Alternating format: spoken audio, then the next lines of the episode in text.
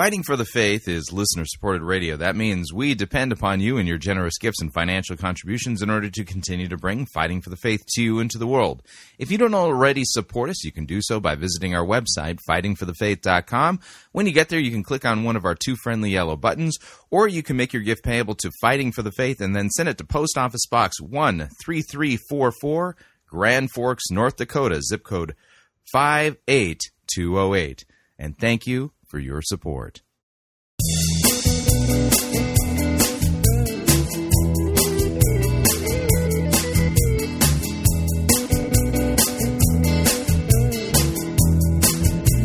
It's time for another edition of Fighting for the Faith. Monday, September 25th, 2017. Looks like we survived the end of the world again. This is like the 13th time I've survived the end of the world. I'm becoming an expert on this. However, a little bit of a note my secret is really no secret at all. give details here in a minute.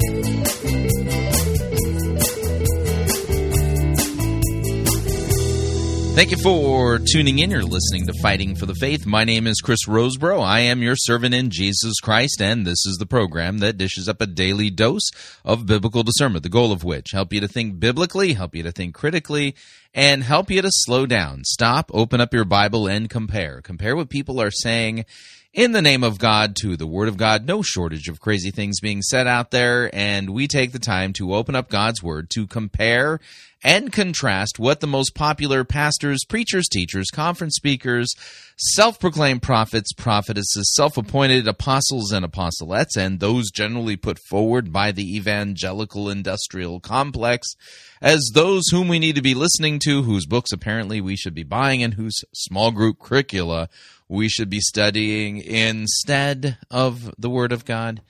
Yeah, weird how that works. Over and again, we demonstrate that the steady diet of doctrine that is being spewed, good way to put it, uh, out there is not biblical. It's not what the Bible actually teaches. Uh, these people are just making stuff up, ripping Bible verses out of context, trying to manipulate the Word of God to make it look like that God's Word teaches this stuff when it really doesn't. And there are a lot of people out there who are literally being deceived and having their eyes taken off of Christ and put on all kinds of other nonsensical, bizarre things. Now, those of you who follow me on social media, my apologies to you. um, from time to time, there are end of the world predictions.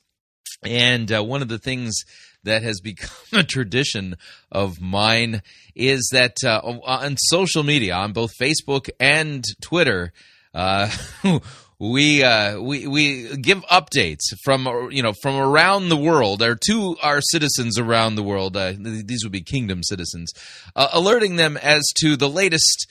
Uh, as to what is going on on important days where there have been predictions. Now, we've covered this already in the past here at Fighting for the Faith. In fact, I didn't even mention it last week. Come to think of it, I wasn't even really thinking about it until I got off the air on Friday. I went, whoa, whoa, whoa, wait, wait a second. I forgot to, I forgot about the, uh, the end of the world. And, uh, and so one of the services that uh, we offer is that as different time zones leave the target date, remember the target date this year was September 23rd, 2017. Uh, so as your time zone eked out of September 23rd into the 24th, we were giving updates on social media to let people know that they, they have now crossed out of the, the end of the world danger zone into, uh, into the clear and uh, and yes, the whole world made it through September 23rd. No raptures uh, occurred that we are aware of. and uh, what's really fascinating here is that uh, over the weekend and and today, watching. Uh, the YouTube prophets, prophetesses, and uh, prognosticators, they were all trying to explain the real significance of what happened. In fact, Steve Cioccolanti, Cioccolanti, I don't, I'm not even sure how to pronounce his name. We'll just call him Steve C. I mean, he literally took the time to put together a YouTube video uh, where he starts off by explaining how all the skeptics were talking about how there really wasn't a star of Bethlehem and that nothing really happened, and that somehow that proves parallel, you know, all the people like myself who were saying that nothing happened on the 23rd of September. Um, that that we that we clearly missed it. No, the reality is is that all the people out there claiming that September 23rd was some big prophetic event and that it was the fulfillment of the sign of Revelation chapter 12, they were the ones who were twisting God's word. In fact, you know, for a sign that was so amazing, uh, that, that's so important, nobody was able to see it. No, because the sign took place in broad daylight. And I don't know if you've noticed, but uh, stargazing is tough to do while the sun is out. Mm-hmm. And just, just saying, that's just that's a reality. That's that's true. So for a sign that the whole world was supposed to be able to, you know, astound, be astounded by and wonder at, nobody was able to see it. Nobody saw it. Not one single person on the planet was able to see it. And of course, I've already noted that this is again based upon of you know a, a, twisting of Revelation 12. So, what we'll do today, hour number one, and there's no theme today because hour one and hour number two just don't seem to have any connection. So, hour number one, we will do a roundup of what is being said. You know, now that the uh, the uh, September 23rders have uh, egg on their face, eschatological egg on their face. Nothing happened. In fact I, I guarantee you, by Christmas, no one will be talking about that great sign in the in the heavens that happened on the 23rd. No one will be talking about it anymore. I mean, it's it's it'll be ancient history, and these people have got to save face because you know they staked their ministries on the importance of this sign. So we will be checking in with Steve C. Uh, Scott Clark and others uh, as we kind of give a roundup of you know what are people saying now that uh, we've made it through September 23rd? And by the way, at the beginning of the program, I did talk about the fact that you know we went back and counted it up, and uh, this is the 13th uh, time I have survived the end of the world. Mm-hmm. Yep, uh, this end of the world stuff. I'm just telling you. You know, I am an expert now in surviving the end of the world. But um, before you want to buy my book on how to survive the end of the world, I will just give you my secret for free. Mm-hmm. uh, here, are you ready? Here it is. Um, the for free advice on how to survive the end of the world. Step one: listen to somebody claim that the end of the world will happen on such and such a date. Mm-hmm. That's step one. Step two: ignore them. yeah, no one knows the day or the hour. So kind of the way it works is is that if Christ said that no one knows the day or the hour, then when somebody predicts the end of the world or the rapture or some major eschatological event on such and such a date, um, then because they have given you a day and an hour when it's supposed to happen, that means it won't happen on that day. So so you just ignore that date and um, and go about your normal business. You'll be fine. Uh, the next day will be here. You know that's kind of how that works. And so th- those are my three easy steps on how to survive the end of the world. Now, um, if you really want to understand the true way in which to you know, survive the end of the world, understand this: that the uh, that the end of the world will come either when Jesus returns in glory to judge the living and the dead. That's a date we do not know when it will happen. Or the end of the world will come for you because you will cease to be on this planet on the day of your death. Mm-hmm. Yeah, this is true. So um, I kind of think of both days, you know, both options as having kind of the same significance because your body will sit in the grave until Jesus returns and he will resurrect everybody from the grave. Excuse me, I just dropped my uh, captain's helm uh, fidget spinner. anyway, so uh, when the end of the world comes for you, if you want to be ready for it, this is real simple. Eternal life is promised for free as a gift to all who trust and believe in Jesus. Mm-hmm. Believe in Him for the promises that He's truly given the forgiveness of your sins and eternal life, right standing with God. That's the idea. Repent of your wickedness. Believe in Jesus. He has died for you and risen for you and currently reigns for you in heaven And so uh, the call of the gospel goes out now. Today is the day of salvation. You don't you don't have tomorrow. Uh, none of us do. Um, if you are given tomorrow, that is a grace from God, but none of us has tomorrow. So today is the day of salvation, and the day of the forgiveness of sins in this salvation will come to a close either when you die or when Jesus returns in glory to judge the living and the dead. It's just that simple. You have sinned and transgressed God's holy law. You have rebelled against Him. You are guilty of breaking all of His commandments. You are an idolater. You are a coveter. You are a blasphemer. You are a murderer. You are a, a thief. Uh, you are a coveter. Uh, and this is most certainly true of all of us, me included. So, the way to survive the real end of the world is to trust in Christ. Repent. Believe that He has died for you. That's the idea. So, um, you know, so and all that's you know, hey, no extra charge. You know, how to survive the real end of the world. We just kind of threw that in there. So, uh, like I said, uh, today's episode, hour number one, we will be listening to all the people out there uh, who have, um, you know, who have well, eschatological egg on their face and have some as lucy as uh, well not lucy was uh, lucy's husband ricky as ricky would say they have some splaining to do so we'll listen to their splaining and uh, then in hour number two, we're going to head down to Potential Church. Yeah, we check in with them from time to time. They're not really a church anymore. They are only a church in Potentia. And we're going to check in with uh, Troy Gramling and his sermon titled It's Not Fair. And uh, this is a sermon that I have previewed but have not listened to in its entirety. Um, but uh, let's just say that I have listened to a large chunk of it and the large chunk that I listened to was completely devoid of any of God's words. So we're going to pay attention to how long it will actually take him to get to a biblical text. We will test to see if he will actually rightly handle the text in question that he gets to, and uh, and see if if um, there's a anything that's redemptive, you know, biblically sound, any real doctrine going on there uh, biblical doctrine in uh, that. So that will be today's episode of Fighting for the Faith. You'll notice hour number one, hour number two disconnected. Therefore, today's uh, episode does not technically have a unified theme, so you just need to know that. So, uh, with that, let's get into the program proper. And since we're going to begin with uh, the eschatological egg on the face splaining that uh, has already begun, uh, let's start with this update music.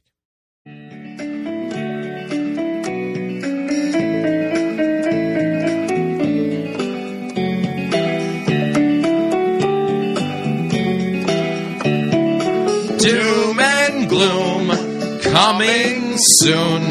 Listen to Third Eagle's tune. Doom and gloom. God is telling us the end is coming soon. Very soon. You'll see signs up in the sun and stars and moon. Doom and gloom. Very soon. Rapture comes at night or noon.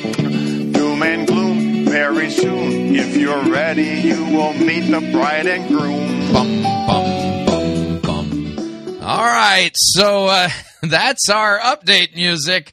Let's talk about September 23rd.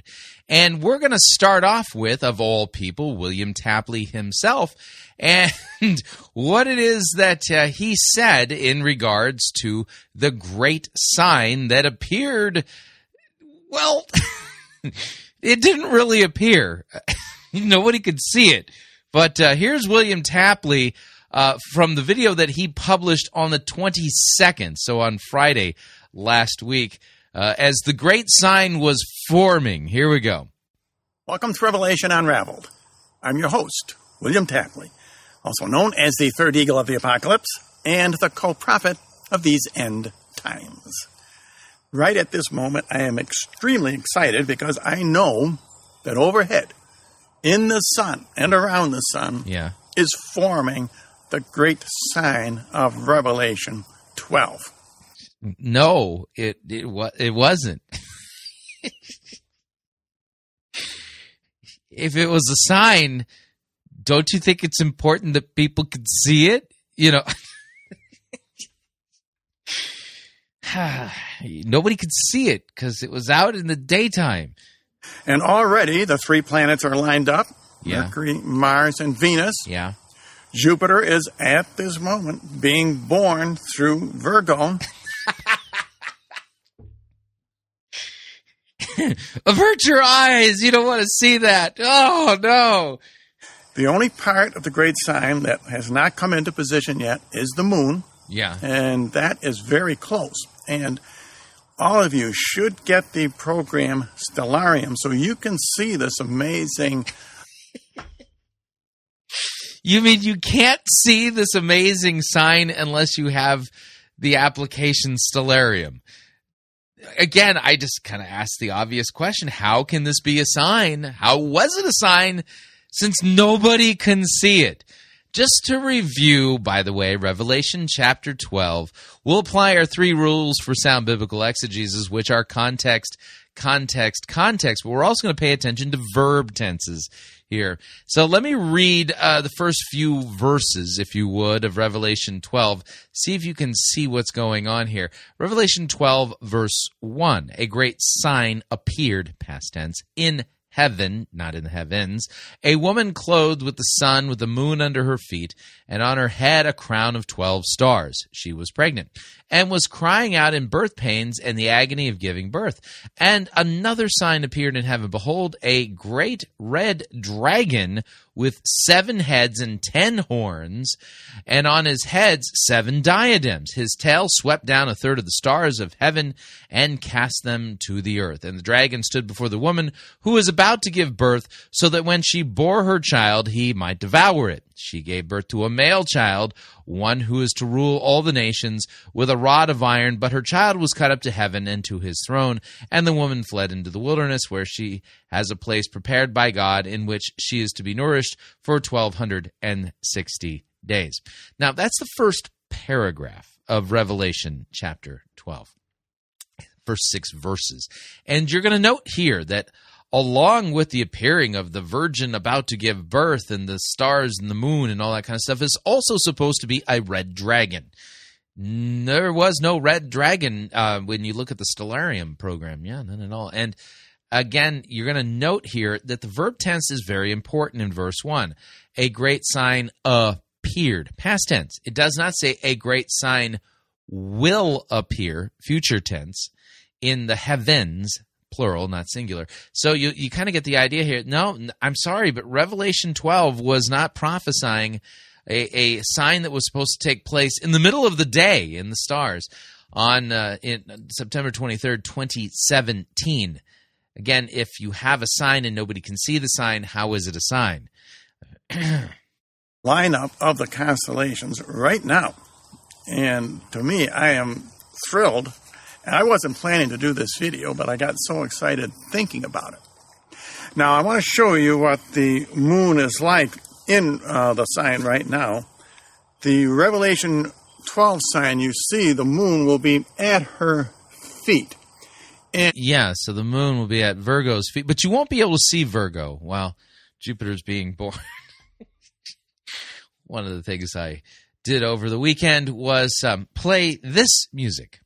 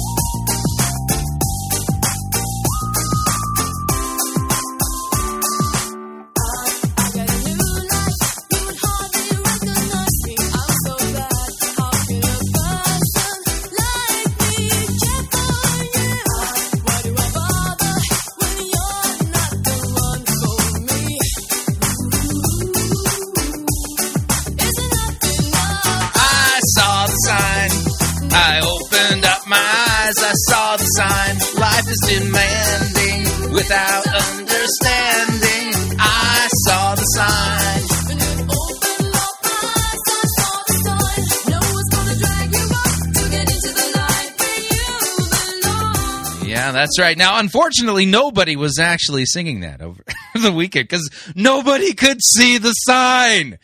I didn't see the sign. I opened up my eyes. I couldn't see the sign.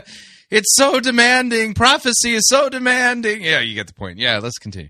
And it's getting into position right now. right in now. fact, in Israel, the 23rd will start in about five hours. Yeah. And it's interesting that tonight Donald Trump is addressing a rally in Alabama in support of a man named Luther. Would you believe that? No way. In fact, I think the candidate's name is Luther Strange. Is he a prophecy guy on YouTube? The Lutheran prophecy guy on YouTube, maybe. Yeah. I'm not making that up. Okay. And as you know, I've been saying all along that the result of this great sign is that Donald Trump will convert from Protestantism to Catholicism. Right. Yeah. yeah. I. so Donald Trump opened up his eyes and he saw the sign, and you know life is demanding, so he became a Catholic. Yeah. Uh-huh.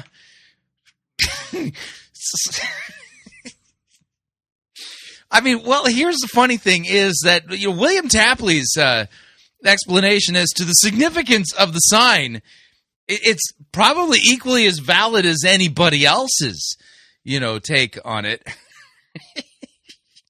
but uh, uh, okay, let's change it up just a little bit. We're going to check in with uh, the with da- Dana Ashley. Dana Ashley, she has a YouTube channel, and she's going to explain to us what actually happens on September 23rd.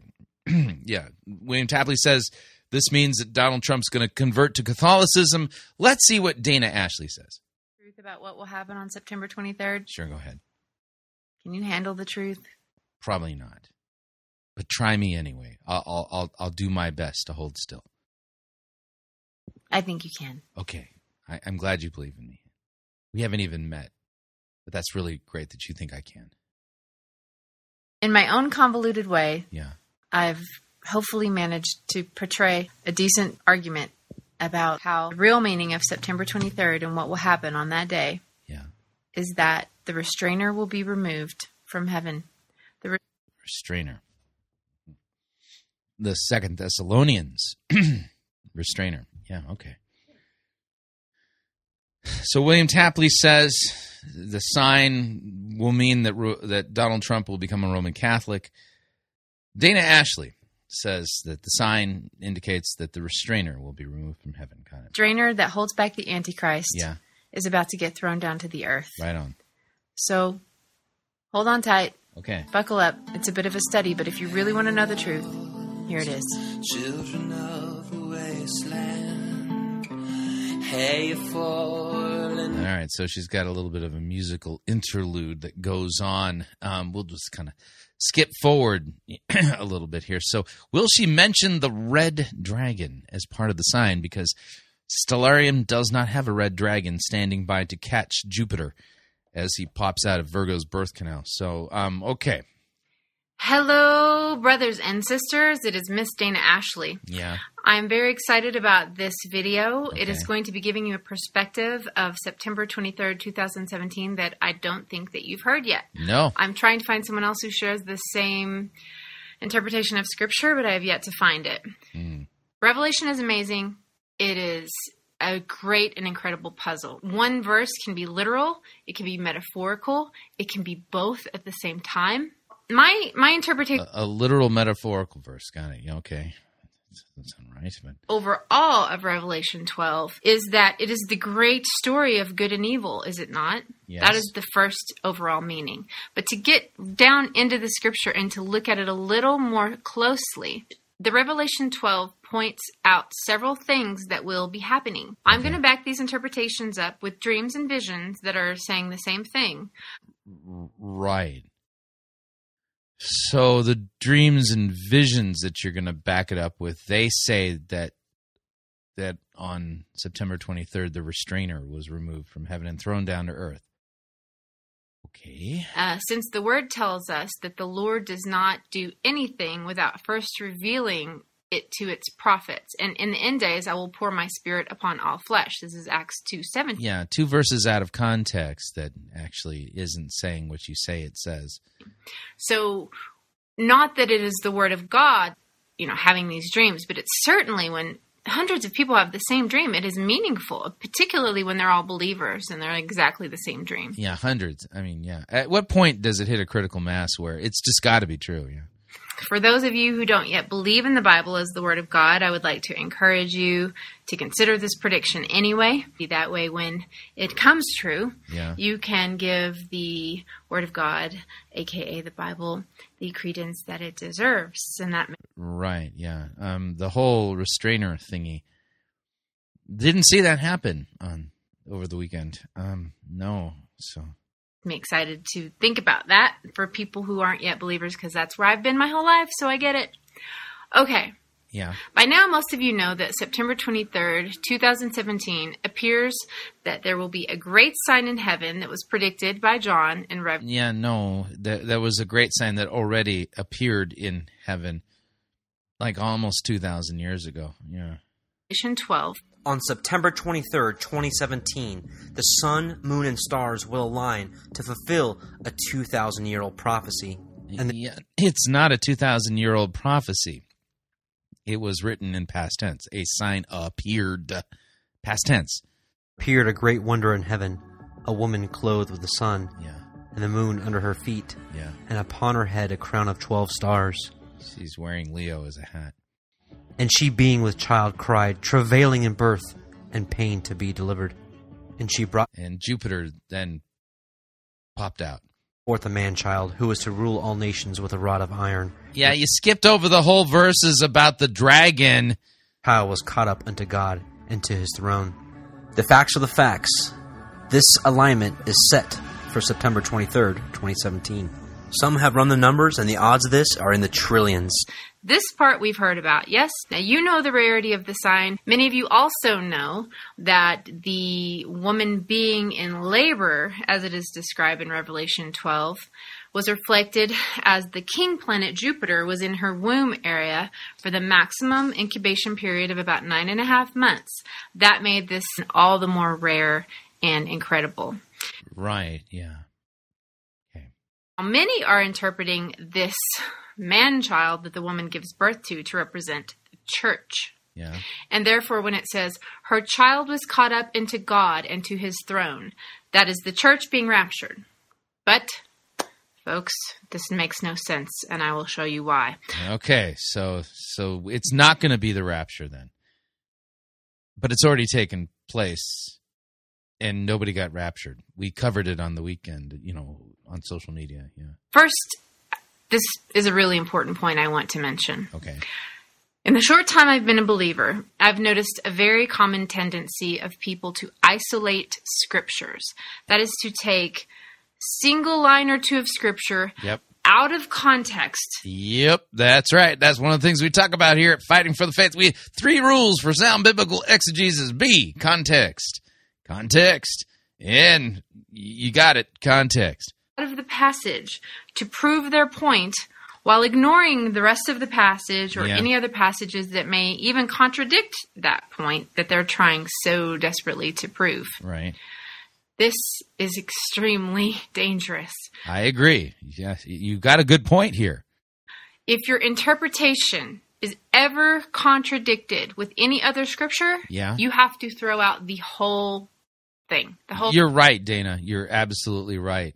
Which kind of begs the question: Where'd you come up with the idea that the Revelation 12 sign somehow relates to the removing of the restrainer? idea, the whole interpretation, and try again. You have to get an interpretation that isn't contradicted anywhere else in the Bible. Yeah. Does that make sense? Sure. So that's what we'll be doing with Revelation 12 today. And did you take hermeneutics already? Why do I say that the man child that was born to her mm-hmm. is not the church? Well, Yeah, because it's a picture of Christ. here's what I think.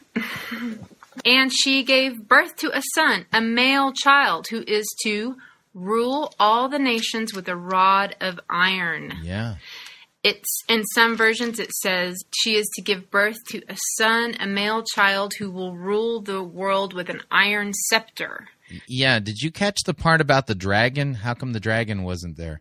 Now, a man who will rule. It says he, not she. Yeah. yeah. It says, a man, he will rule the nations with a rod of iron. Now, that makes me very interested in the fact that in Revelation 19, Uh-huh. under the section called The Coming of Christ, Uh-huh. and I saw heaven opened, a white horse, and he sat upon it, called Faithful and True. Skipping down, his eyes are a flame of fire, and Yeah, upon his yeah. head are many diadems, and he has a name written upon him which no one knows except himself. And he is clothed with a robe dipped in blood, yeah? and his name is called the Word of God. I Uh-huh. think we know by now this is Jesus. You betcha. It is the coming of Christ after all. And Revelation 19:14 and the armies which are in heaven clothed in fine linen white and clean were following him on white horses and from his mouth comes a sharp sword so that with it he may smite the nations and he will rule them with a rod of iron. Bingo! Very good. So Dana here On the one hand, she has correctly identified that the child born is Christ. Uh-huh, that's right. It is. And uh but she's going to end up later in the video explaining how that the the real point of the sign is that the restrainer has been removed. Let's fast forward to that part. Other theme that we're seeing here that I'm never hearing being discussed in Mhm. any of the Yeah. 12 Revelation 12 interpretations that you see on YouTube. You're always hearing about the rapture, people talking about the rapture, they're hinting about the rapture, they're getting people excited about the rapture. Yeah, that's right. We covered that aspect of this particular story and noted that they were creating a lot of rapture expectations without actually saying that the rapture was going to happen. So I'm glad you pointed that out, Dana. So what does it really mean? But folks, it says very clearly all over the Bible that the Antichrist must rise first. Do you remember when Paul in 2 Thessalonians goes into great detail about what must happen before the Lord Jesus can come back to earth? Yep, Second Thessalonians chapter 2. He talks very specifically about the man of lawlessness, the son of perdition, that Daniel called the son of perdition. He says, Don't let anyone deceive you in any way, for the day will not come, the day of the Lord will not come until the rebellion occurs and the man of lawlessness is revealed. Mm-hmm. Don't you remember when I w- was with you, I used to tell you these things? And now you know what is holding him back so that he may be revealed at the proper time. For the secret power of lawlessness, that is evil that we see in the world, yes, for the secret power of lawlessness is already at work, but the one who now holds it back will continue to do so until he is taken out of the way. Uh huh. So a little thing just came up on the screen that said September 23rd, 2017, the restrainer will be removed. Ugh. Then the lawless one will be revealed, whom the Lord Jesus will overthrow. Yes, we know the ending, it's a good ending, but let's talk about this whole thing about the restrainer. In 2 yeah. Thessalonians 2, Paul talks about this enigmatic restrainer. Only he who now restrains will do so until he is taken out of the way, and then the lawless one will be revealed. And there was war in heaven. Michael and his angels fought against the dragon, and the dragon and his angels fought back. Michael is the restrainer. Okay. Um, okay. So, um, let's just go with the hypothesis that Michael is the restrainer. This still falls woefully short because nobody saw the sign on the 23rd. And um, it was a sign that appeared past tense when John saw it thousands of years ago. So, okay. So I got to give Dana at least some props. She's really trying to understand this biblically.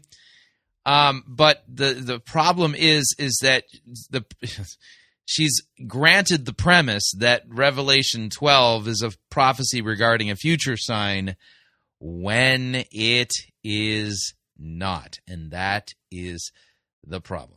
All right, we're up on our f- first break. If you'd like to email me regarding anything you've heard on this edition or any previous editions of Fighting for the Faith, you can do so. My email address is talkback at fightingforthefaith.com, or you can subscribe on Facebook, facebook.com forward slash Pirate Christian. Follow me on Twitter, my name there at Pirate Christian. Quick break when we come back. We're going to be checking in with more regarding the September 23rd, 2017 sign of Revelation 12 that nobody saw. Stay tuned. We'll be right back. This might feel like theological waterboarding, but you'll get used to it. You're listening to Fighting for the Faith. You're listening to Pirate Christian Radio. We'll be taking your false doctrine now.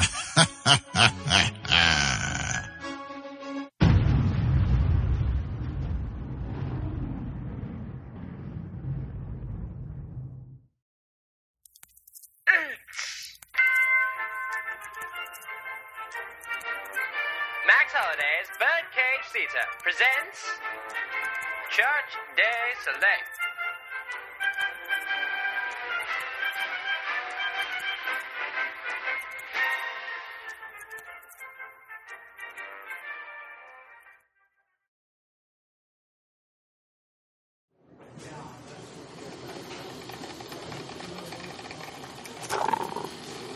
All right, I got a large, non-fat decaf mocha with no whipped cream, two pumps of chocolate, and diet soy milk for Tiffany. Oh, actually, it's just Tiff. Oh, uh, sorry, uh, Tiff. Then Like, thank you so much. I've never made a drink quite like this before. I can't even imagine what you call it. My friends call it like the why bother, but it sure doesn't stop me from loving it. nice talking with you. Adios. So sorry about that. Anyway, where was I? All right. So, you won't believe what happened to me on Sunday. So, like, you know I've been trying to learn more about Jesus and God and stuff? Well, ever since I got into it, my friend Brittany has been begging me to go to her church. It's that big building on Michigan Street.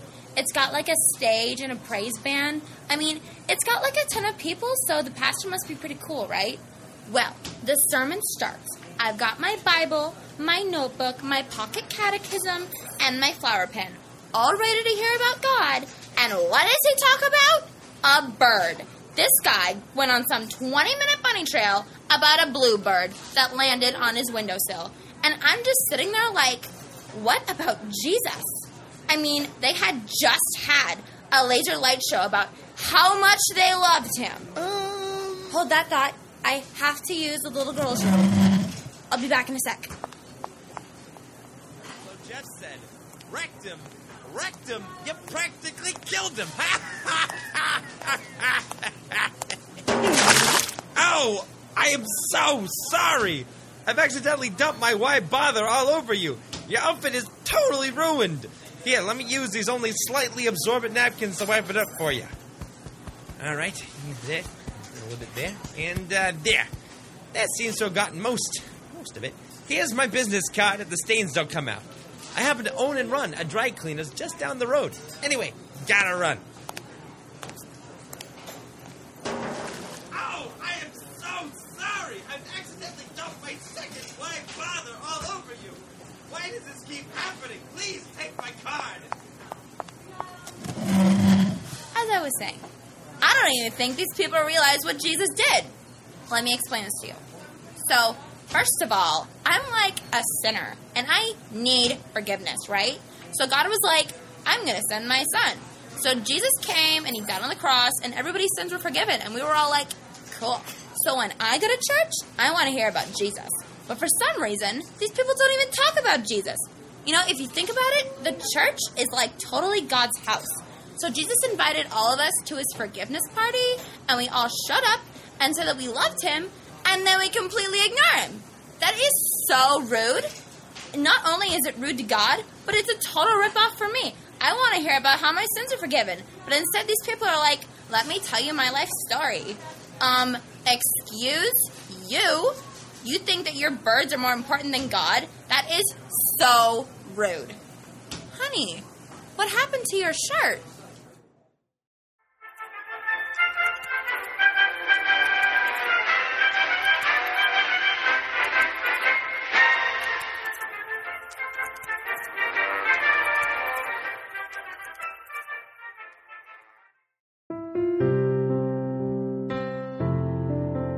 This is Dr. Curtis Lyons.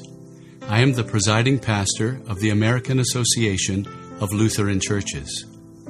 If you are seeking a church that believes that the Holy Bible is the inerrant, infallible Word of God and accepts the Lutheran confessions because they are the right interpretation of Holy Scripture, I hope that you will take a look at the AALC. Also, if you are considering a vocation as a Lutheran pastor, our seminary has a residency program and a program available online. This is Curtis Lyons inviting you to take a look at the AALC. Check us out at taalc.org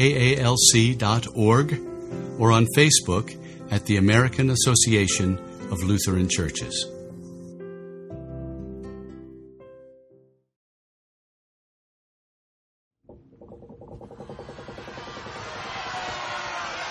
Captain! We got ourselves a heretic!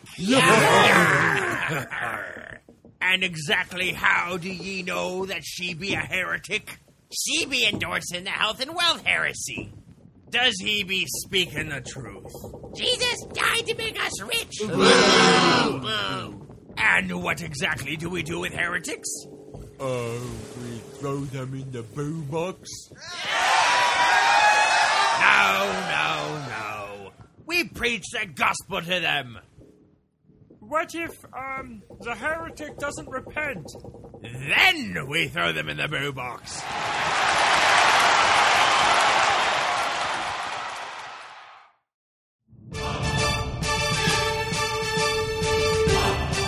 To err is to heretic. To R is to pirate.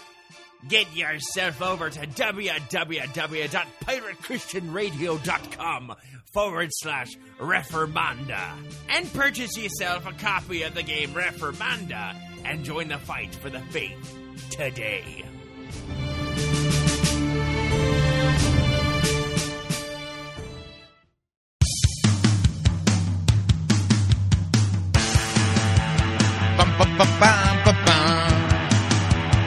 Na na na na na na. All right, we're back.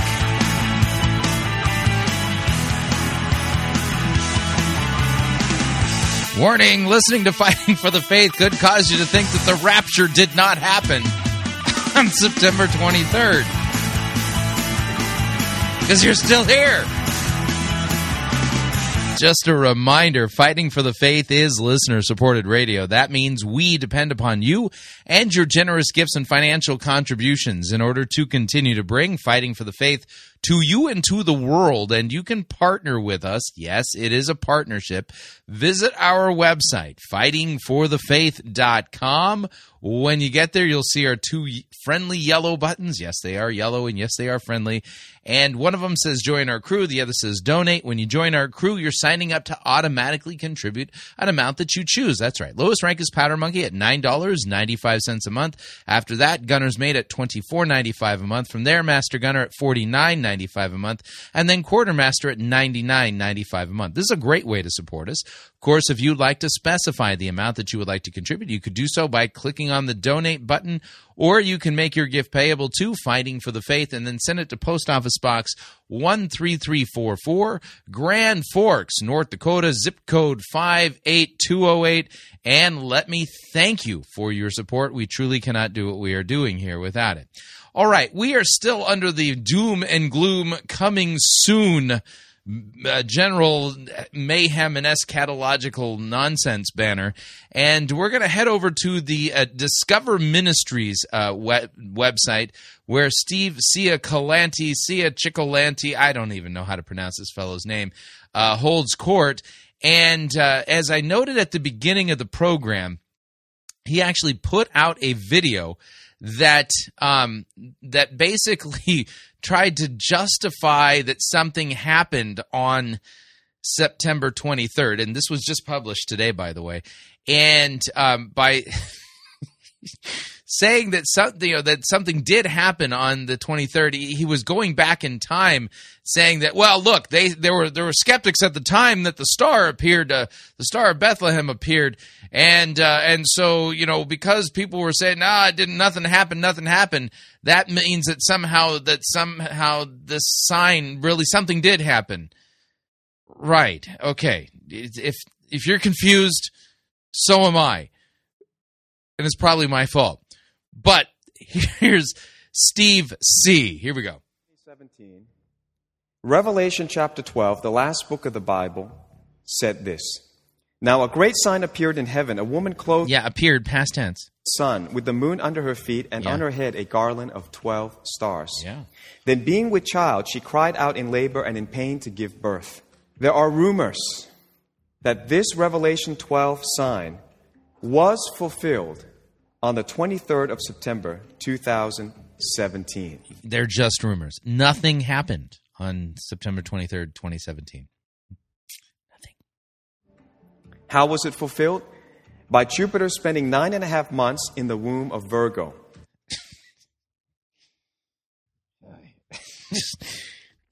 Just gonna have to. okay. Okay. And Mercury, Mars, and Venus aligning with the nine stars of the constellation Leo to form a 12 star crown on Virgo's head. The Vir- No, wouldn't that be nine stars, three planets? Yeah, I'm just saying, you know. Yeah, what about the dragon? Nobody talks about that. That's part of this big Revelation 12 sign. Where was the dragon again? Jupiter has been in retrograde motion till Jupiter was birthed on the 23rd of September 2017. Ex- Happy birthday to you, Jupiter. Happy birthday, dear Jupiter. the womb of Virgo. Right, yeah. I want to give you now the proof that nothing has happened. Uh-huh. Three of the and the the note at the top of his screen says this is a parody. He's actually saying something did happen, but see, he already earlier in his video said that nothing happened regarding the Star of Bethlehem, and so he's now giving proof that nothing happened. worst hurricanes in human history Yeah, occurred around the time of the Revelation 12 sign, three of the worst hurricanes ever. but not on the nose. No. The hurricanes were named Harvey, Irma, and Mary, spelling an acronym HIM. Really? Look at that, Harvey Irma. It spells him, him, him, him. It's it's the sign. It's the sign. This, of course, is purely coincidental and can be scientifically explained away. In fact, It's called the logical fallacy of post hoc ergo propter hoc, or otherwise my wife would call post hoc ergo poppycock. there was a good political explanation. Yeah. It's really all due to climate change. Right. If everybody would just pay more money to the government, they will change the weather for us. See, hurricanes Irma, Harvey, and Maria, they all prove that something did happen on September 23rd. I want to confirm that nothing has happened on the 23rd of September. it- yeah, that's right, because nothing actually did happen. There have been six major earthquakes. In Mexico, an 8.2, which is a record breaking earthquake, the strongest earthquake that has ever occurred in the history of Mexico. Yeah. Of course, it did not happen on the 23rd of September. So we No, it, it didn't. So why are you mentioning it as if it somehow is related? just ignore that right now. It was followed by a 7.1, followed by Vanuatu 6.4 magnitude, Japan 6.1, New Zealand 6.1, California happened to have one on the 23rd of September, but it's only 5.8. which is nothing. In California, building code 5.8 just kind of like rattles the dishes. So you can also dismiss that as well. Right, yeah. So notice he's now he's grasping at straws. Will he go to the stock market neck, next and maybe try to pull in the Shemitah? And then we have news of nuclear testing. A hydrogen bomb was tested by the North Korean leader, Kim Jong un. Then Donald Trump made his maiden speech to the entire world at the UN the very week of the 23rd of September 2017. The week now, the week of the, this, the great sign appearing in heaven. Uh, man, this guy's grasping at straws. Pretty close to the sign of Virgo, but not on the same date. And after that, Kim Jong un announced he's going to test another hydrogen bomb. Of course, this has no relationship to the sign that people are spreading rumors about. And finally, we have news that Iran has improved their missile technology and have conducted yet another test on the same date as the 23rd of September. But please ignore it, it has nothing to do with the sign. I want to say to you again if you are uh, an intellectual, if you're smart, you have to accept nothing has happened since the sign of Revelation 12. Yeah, Revelation 12 was not a prophecy about a future sign to appear. It was the description of a sign that appeared, past tense. Nothing has happened. The world hasn't ended. So you can go on with business as usual. You don't need to pay attention to signs. Oh, no. I mean, so apparently he's made his point via parody. Yeah, well, that'll prove it to you. You know, something, that, that means something really did happen. No, nothing happened.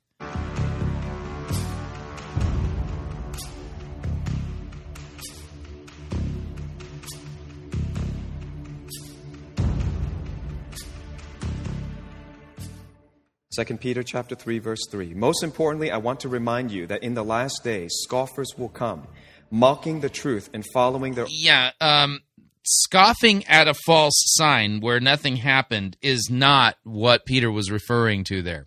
desires. They will say, "What happened to the promise that Jesus is coming again?" From, be, from before the times of our ancestors, everything has remained the same since the world was first created. Yeah, you're misapplying 2 Peter chapter 3. Jude says, But you, beloved, remember the words which were spoken before by the apostles of our Lord Jesus Christ. How they told you that there would be mockers in the last time. Right, yeah. So mocking a false sign where nothing happened is not what Jude was talking about either who would walk according to their own ungodly lusts. These are central persons who cause divisions, not having the Spirit. They may be intellectual, but they don't have the Spirit. What is supposed to come next? Since we don't believe in signs, we will ignore all of these four judgments which have been predicted by prophets of God. According to the predictions by a Lynn Liaz interviewee named Mark on the 7th of. What? Lin Liaz interviewee named Mark. What are you talking about? He's not in the Bible. September 2017. According to Emmett O'Regan in the book Unveiling the Apocalypse, according to Billy Nelson, who reported this on the 19th of October 2014, and according to John Fenn, all these seem to agree that there are four judgments coming upon America, and I would say the whole world. One, they claim, two hurricanes would hit the USA back to back. Of course, Hurricane Harvey and Hurricane Irma are just climate change symptoms. They have nothing to do with the signs. It's just a coincidence that two hurricanes, the most devastating, the costliest hurricane in the history of America, just so happened between the American solar eclipse and the Revelation 12 eclipse. It is. Oh, see, there it is. Yeah. The fact that Irma and Harvey happened between the solar eclipse and the Revelation 12 sign, which nobody saw, that proves, eh, man, something happened here. So, something totally happened. Yeah. Coincidence. Next, two earthquakes would hit both coasts of the United States.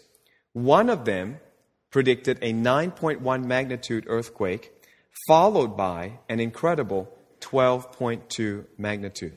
Uh-huh. And uh, that hasn't happened. Yeah, nope, not hasn't. Not all of them specify the magnitude, but it seems that all of them agree that the scriptures say a great earthquake will follow. God will shake first the heavens and the earth. He will stir up the seas and then dry land, according to Haggai chapter 2. The third judgment will be a massive tidal wave that will hit the east coast and drive water all the way into the mountains. All right, so two earthquakes and a tidal wave coming, apparently. I don't know which mountains, but there are Appalachian You know, because because Revelation 12, man, yeah. mountains. Notice neither of these prophecies, none of them actually appear in Scripture. uh, on the East Coast, and that would be an absolutely catastrophic type of event.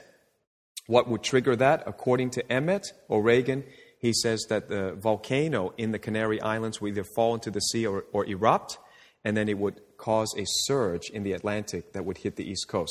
All right, so Canary Islands, you're gone. There, yeah, we're- my apologies to you. It was nice knowing you.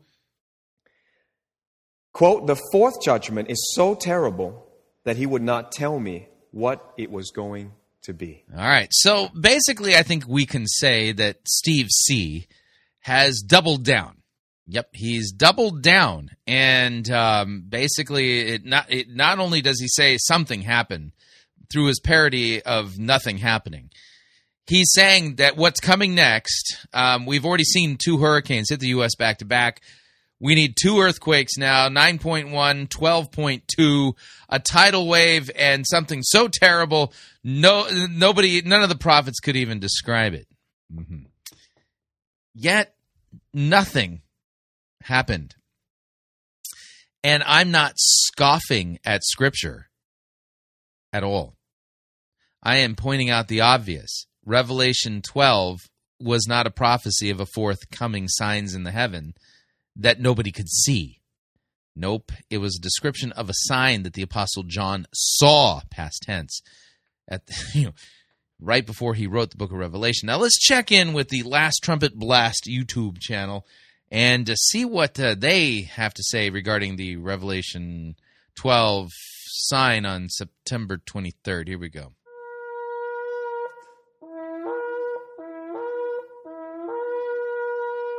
Yeah, they start all of their videos off with a um, shofar. Um, we continue. talk about. But um, I want to start before I really start. I want to start with. I have to say something about today because today is uh, what uh, Hollywood would call the day after. We survived the day after. The day after nothing. Uh, the 24th of September. And since uh, about a month ago we said so much about the 23rd of September, we have to say something also about this day. Um, yesterday was the last of the two days of Rosh Hashanah. And um, as every year, actually, we are a bit more excited on that feast because uh, it points in many ways uh, to um, the home taking, Jesus calling us home. And so, if anything, it should remind us of that and, and focus us more on that and make us excited. Uh, and secondly, uh, all but one uh, event, a major e- event in Jesus' life happened on a feast. And the only fe- thing that was not on a feast was his ascension. But all the other things, major uh, uh, events, let me call it that, that happened on feast days. So it is logic, I would say, to be more alert and more excited on feast days because they are prophetic in, in, in nature. And that has been proven throughout history.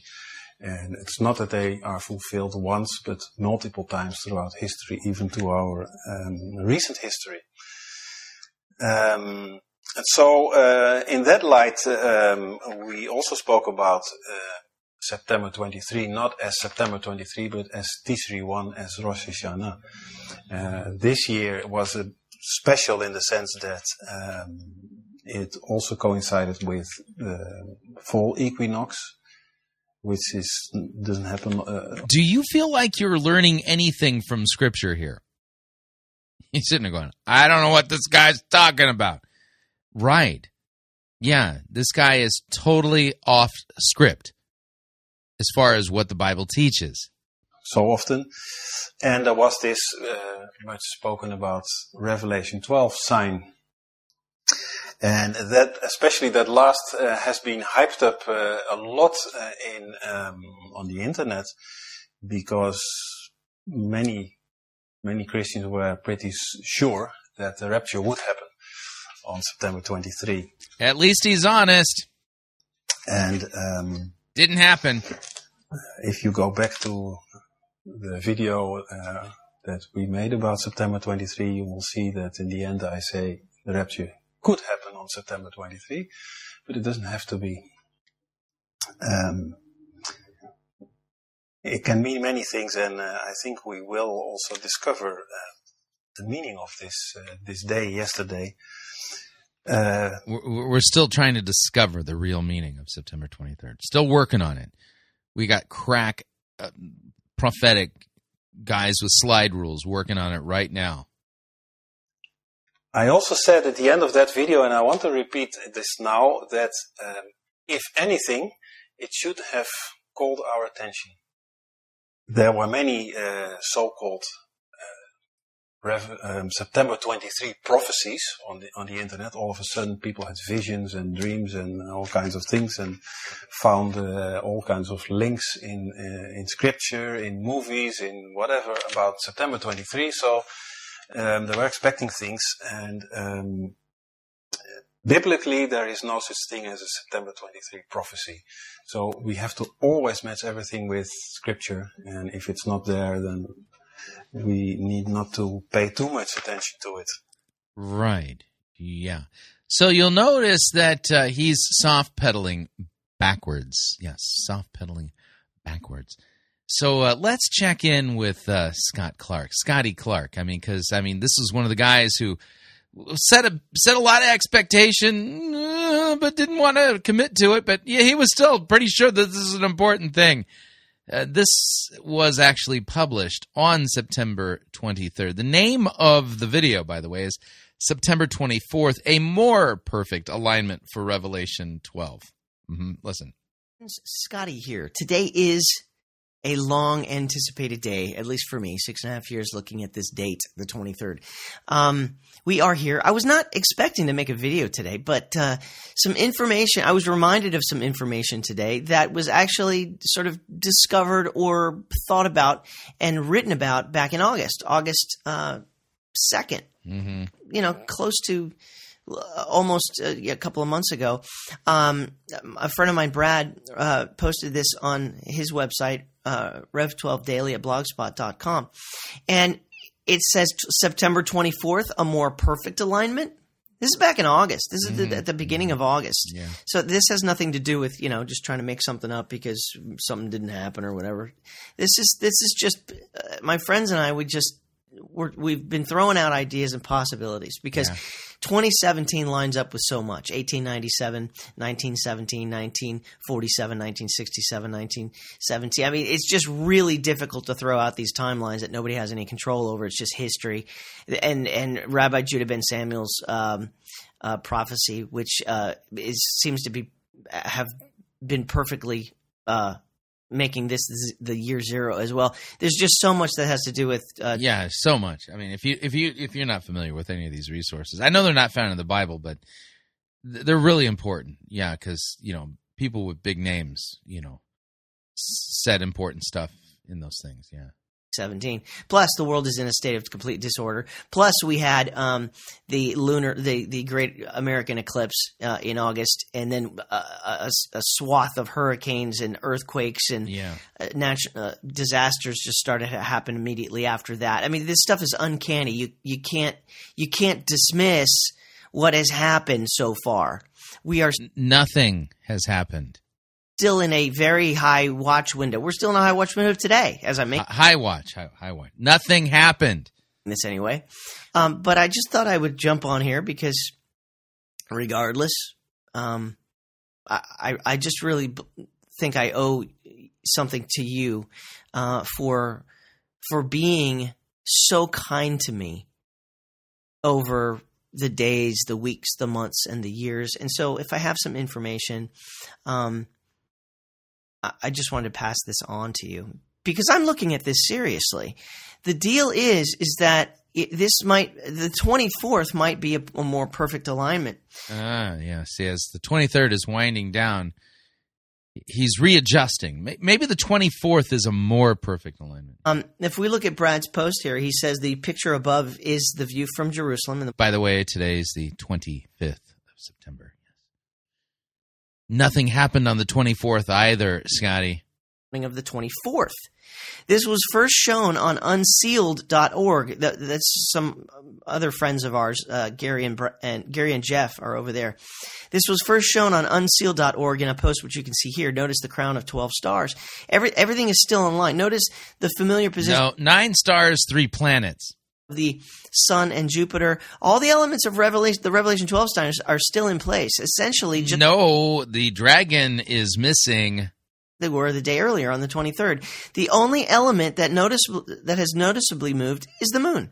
It has moved away from her feet, but now when it rises above the horizon, it is truly under the feet of the woman, just as described in Revelation 12:1. And a great sign appeared in heaven, a woman clothed with the sun and the moon under her feet, and on her head a crown of 12 stars. And you know the rest of that if you've been following this. You see, I've been looking at the 23rd for six and a half years. But I had the moon under her feet in a lying down position based on the ecliptic line. Yeah. I don't I don't have a problem with saying I've been wrong for six and a half years. Matter of fact, uh, Right. So yeah, see, I mean that that's a that's an easy mistake to make. I mean, under her feet using the ecliptic line, but you know, the 24th would clear that right up. in the last year, you know how much I've changed Yeah. a lot of my thinking. I am just all I want's the truth. I don't, I don't care about being right on this thing or that thing. I just I just want to find the truth. Remember, you did create an expectation for the rapture without committing to it. to throw anything out to to get there. So, um, the fact is, is that if the woman is in a standing position, Yeah. a crown would be on her head if she's standing, not lying down necessarily, which is there. The moon is under her feet in this position. So, Yeah. He, he is looking at Stellarium. So Brad continues to write. Again, on the 23rd, the moon is under her, her feet from our perspective, horizontally. But it happens when she's laying down on her side, as we see in most of the images. Yeah, but see, when women give birth, I mean, Virgo giving birth to Jupiter, I mean, you, you're expecting her to give birth while standing up. I mean, that sounds very uncomfortable for Virgo. The alignment, but as shown above, she is now standing from our perspective with the moon under the bottoms of her feet. Yeah. This is uh, more literal as we generally think of something being under our feet when we are in a vertical position. September. Right. So, yeah, I mean, you got that ecliptic line thingy that's got, so you need Virgo to stand up to give birth because the moon's got to be, yeah, right, yeah. September 23rd alignment surely fits, but this one seems like it could be even more literal. Now, I'm, I'm going to link this underneath my video so you can continue to read Uh-huh. Brad's post. I'm not going to read this whole thing to you. Um, but I, I also want to show you this is unsealed.org. These are some of my friends. I love them dearly. They are brilliant writers and researchers, Gary and Jeff and Brad. I'm Yeah, if they think that the Revelation 12 sign was fulfilled on either September 23rd or 24th, I would have to challenge and question their brilliance. we have been through thick and thin with this Revelation 12 sign thing together. It again, the verb was past tense, not future tense there in Revelation 12:1. And um, just, it's like we are corporately together, beat up by the mockers and scoffers constantly. Right, yes. It's it's our fault. Right, yeah. If only we had more faith, yeah. And, um, but we're doing a lot of work, and we're honestly, all three of it, four of us, we're trying. And, and there's more guys too, which I, I don't want to leave out, but it's just, there's a lot of people, including you, who who know you've learned from us how much lines up with 2017. Right. Yeah, you, you learn. But nothing happened, Scotty. Um, will you be defending this on into December and maybe February of next year, still talking about the great ramifications as a result of the fulfillment of the Revelation 12 sign that occurred somewhere roughly September 23rd, 24th? Again, nothing happened. Nothing. Yeah, nobody saw it because they couldn't see it. If it was a sign for us to see, then we would have need to have had that sign occur on well at, at night. So, all right, we are up on our second break. If you'd like to uh, email me regarding anything you've heard on this edition or any previous editions of Fighting for the Faith, you can do so. My email address is talkback at fightingforthefaith.com, or you can subscribe on Facebook, facebook.com forward slash Pirate Christian. Follow me on Twitter. My name there at Pirate Christian. Quick break. When we come back, we're going to head down to Potential Church. Uh, sermon title, It's Not Fair. Thought that would fit with today's program. Stay tuned. Don't want to miss it. We'll be right back. No sneaky squid spirit formed against us will prosper. You're listening to Fighting for the Faith. Pirate Christian Radio Theater presents Death of a Salesman. Are ye a salesman? Why, yes, I am. Would- uh, Can I interest you in some.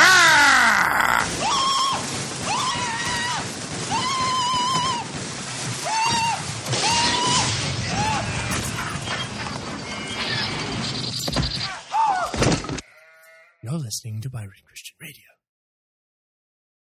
Hi, Chris Rosebrough here to talk about our longtime featured advertiser, CheapOair. Doesn't matter if you're traveling for business reasons or for pleasure.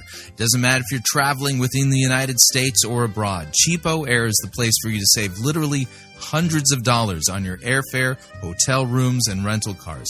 Visit our website, fightingforthefaith.com. On the side of our website, you'll see our ad banners. Look at the ad banner for CheapOair and look on it. There's a promo code. Write the promo code down. Click on the ad banner and then book your travel at the CheapOair website, and you'll have the opportunity to enter that promo code for additional savings. Again, fightingforthefaith.com. Write down the promo code, click on the ad banner, and save money on your airfare, hotel rooms, and rental cars today.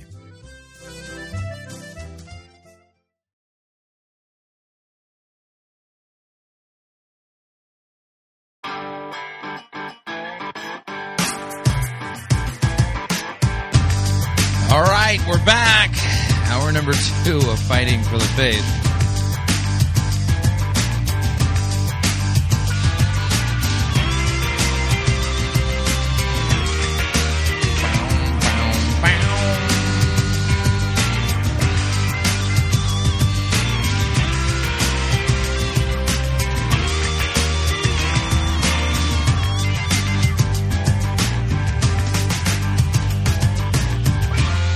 Let's do this right.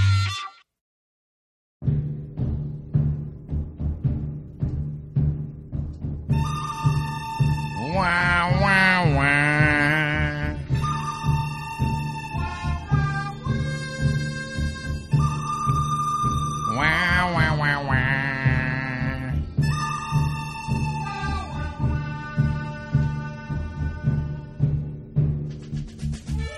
The good, the bad, the ugly. We review it all here at Fighting for the Faith. We're an equal opportunity sermon reviewing service. Today's sermon comes to us via Potential Church. Yeah, that's right. They're just a church in Potentia. Troy Gramling presiding. The name of the sermon is It's Not Fair. No, it's not fair. Not fair at all. And I don't know how this one ends. So I've listened to a pretty large swath of it. The swath that I listened to, I detected no scripture. So we'll try to figure out how long it takes for him to get to scripture and then see if he actually exegetes it correctly, proclaims repentance and, and the forgiveness of sins in Jesus' name, and things of that nature. So let me go ahead and back off on the music. Without any further ado, here's Troy Gramling, and it's not fair. Here we go. Let me let me ask you a question. How many of you were alive in 1972? How many of you were alive in 1972? I was. I was. Raise it high. Ah, pretty cool. How many of you were not alive in 1972? The vast majority of you. I was five in 1972, and uh, 1972 was an Olympic year, and a lot of interesting, even bad things happened that year. But one of the things that took place in the Olympics in 1972 happened between the Americans and the Russians. Anybody know what that was? The Americans did something they had never done before. For 36 years, over 65 games, when it comes to the game of basketball, the Americans had never been beat. They won every game in the Olympics. They had won, I can't remember, seven or eight gold medals. But in 1972, in the gold medal game, they were playing the Russians. And some people believe that, well, they got cheated, that it wasn't fair. Whatever your opinion, the Americans. Were- Is there a particular reason why you haven't begun with a biblical text? defeated. The Russians won the gold, and the Americans were supposed to take home the silver. Now, I, I want to take about two minutes so that you can watch what happened and maybe come up with your own opinion of whether or not it was fair. Let's let's watch this. The greatest controversy, perhaps, in the history of all organized basketball. Never been a more controversial game than the gold medal contest in Munich in 1972. It's among the most controversial moments in Olympic history. The 51-50 Soviet victory on a last-second basket sent waves of disbelief and outrage across the United States. The loss stunned the United States team, which had never been beaten in 36 years of Olympic basketball. A streak of 63 games and seven gold medals. Because the Soviets were given three chances to inbound the ball in the final three seconds, the Americans have always felt they were robbed. The Soviets had led throughout the game, with time running down and the USA trailing by one. Doug Collins stole a pass and was fouled hard on his way to the basket. With all the pressure in the world on him at age 21, Collins calmly tied the game at 49. And then, just as confidently, he put the United States up by one. The clock showed three seconds left. Soviets. Uh, that is a nice history lesson if you're into the Olympics. I love the Olympics, and uh, wow, this is rather interesting. What does this have to do with anything taught in Scripture? Alzhan Zharmukhamedov quickly inbounded the ball, while his coaches frantically signaled for timeout. According to international rules, the Soviets were not allowed to call timeout during Collins' free throws. They were granted timeout with one second remaining. As the players returned to the court, the timekeeper was resetting the clock to three seconds. Inexplicably, the ref handed the ball to Ivan Yedeshko for the second throw-in before the clock was completely reset. Yedeshko inbounded for what the Americans thought was the final play of the game. But the clock had not been properly reset to three seconds. So General Secretary Jones and the officials cleared the court for a third throw-in.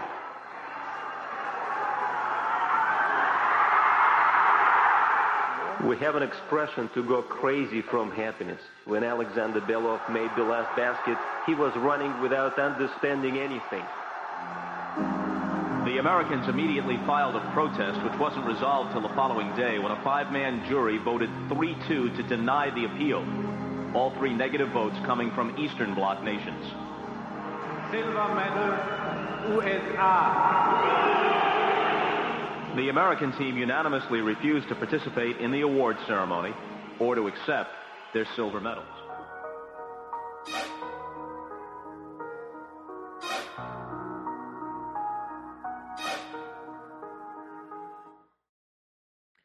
They didn't show up for 15 years after the uh, the game took place.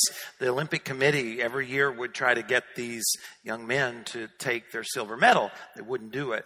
40 years after the game, they had a reunion. It was filmed by ESPN called uh, the Silver Reunion and 30 by 30, and they still would not receive their medals. They simply didn't show didn't show up. And you know, I, I thought probably a lot of us can relate. Have you ever had a time in life where you just No, I've never played on an Olympic basketball team. I, I just haven't. You know, I'm not built that way. didn't think it was fair? You ever had something happen where what happened just doesn't doesn't seem fair? And when life doesn't seem fair, what do we tend to do? Well, we tend to do the same thing. We give up. We don't show up. We don't show up in our marriage. We don't show up at work. We'll show them. We'll get even. We don't show up to our spouse or to our kids or to our God or to our church. We we give up. We don't show up. And we're in a We give up. We don't don't show up. I have no idea what you're talking about. We're talking about hope. Oh, We're we're, talking talking about hope. Okay. about how do you find the way out of the panic room, anxiety, worry, fear. Another emotion that traps many of us is anger.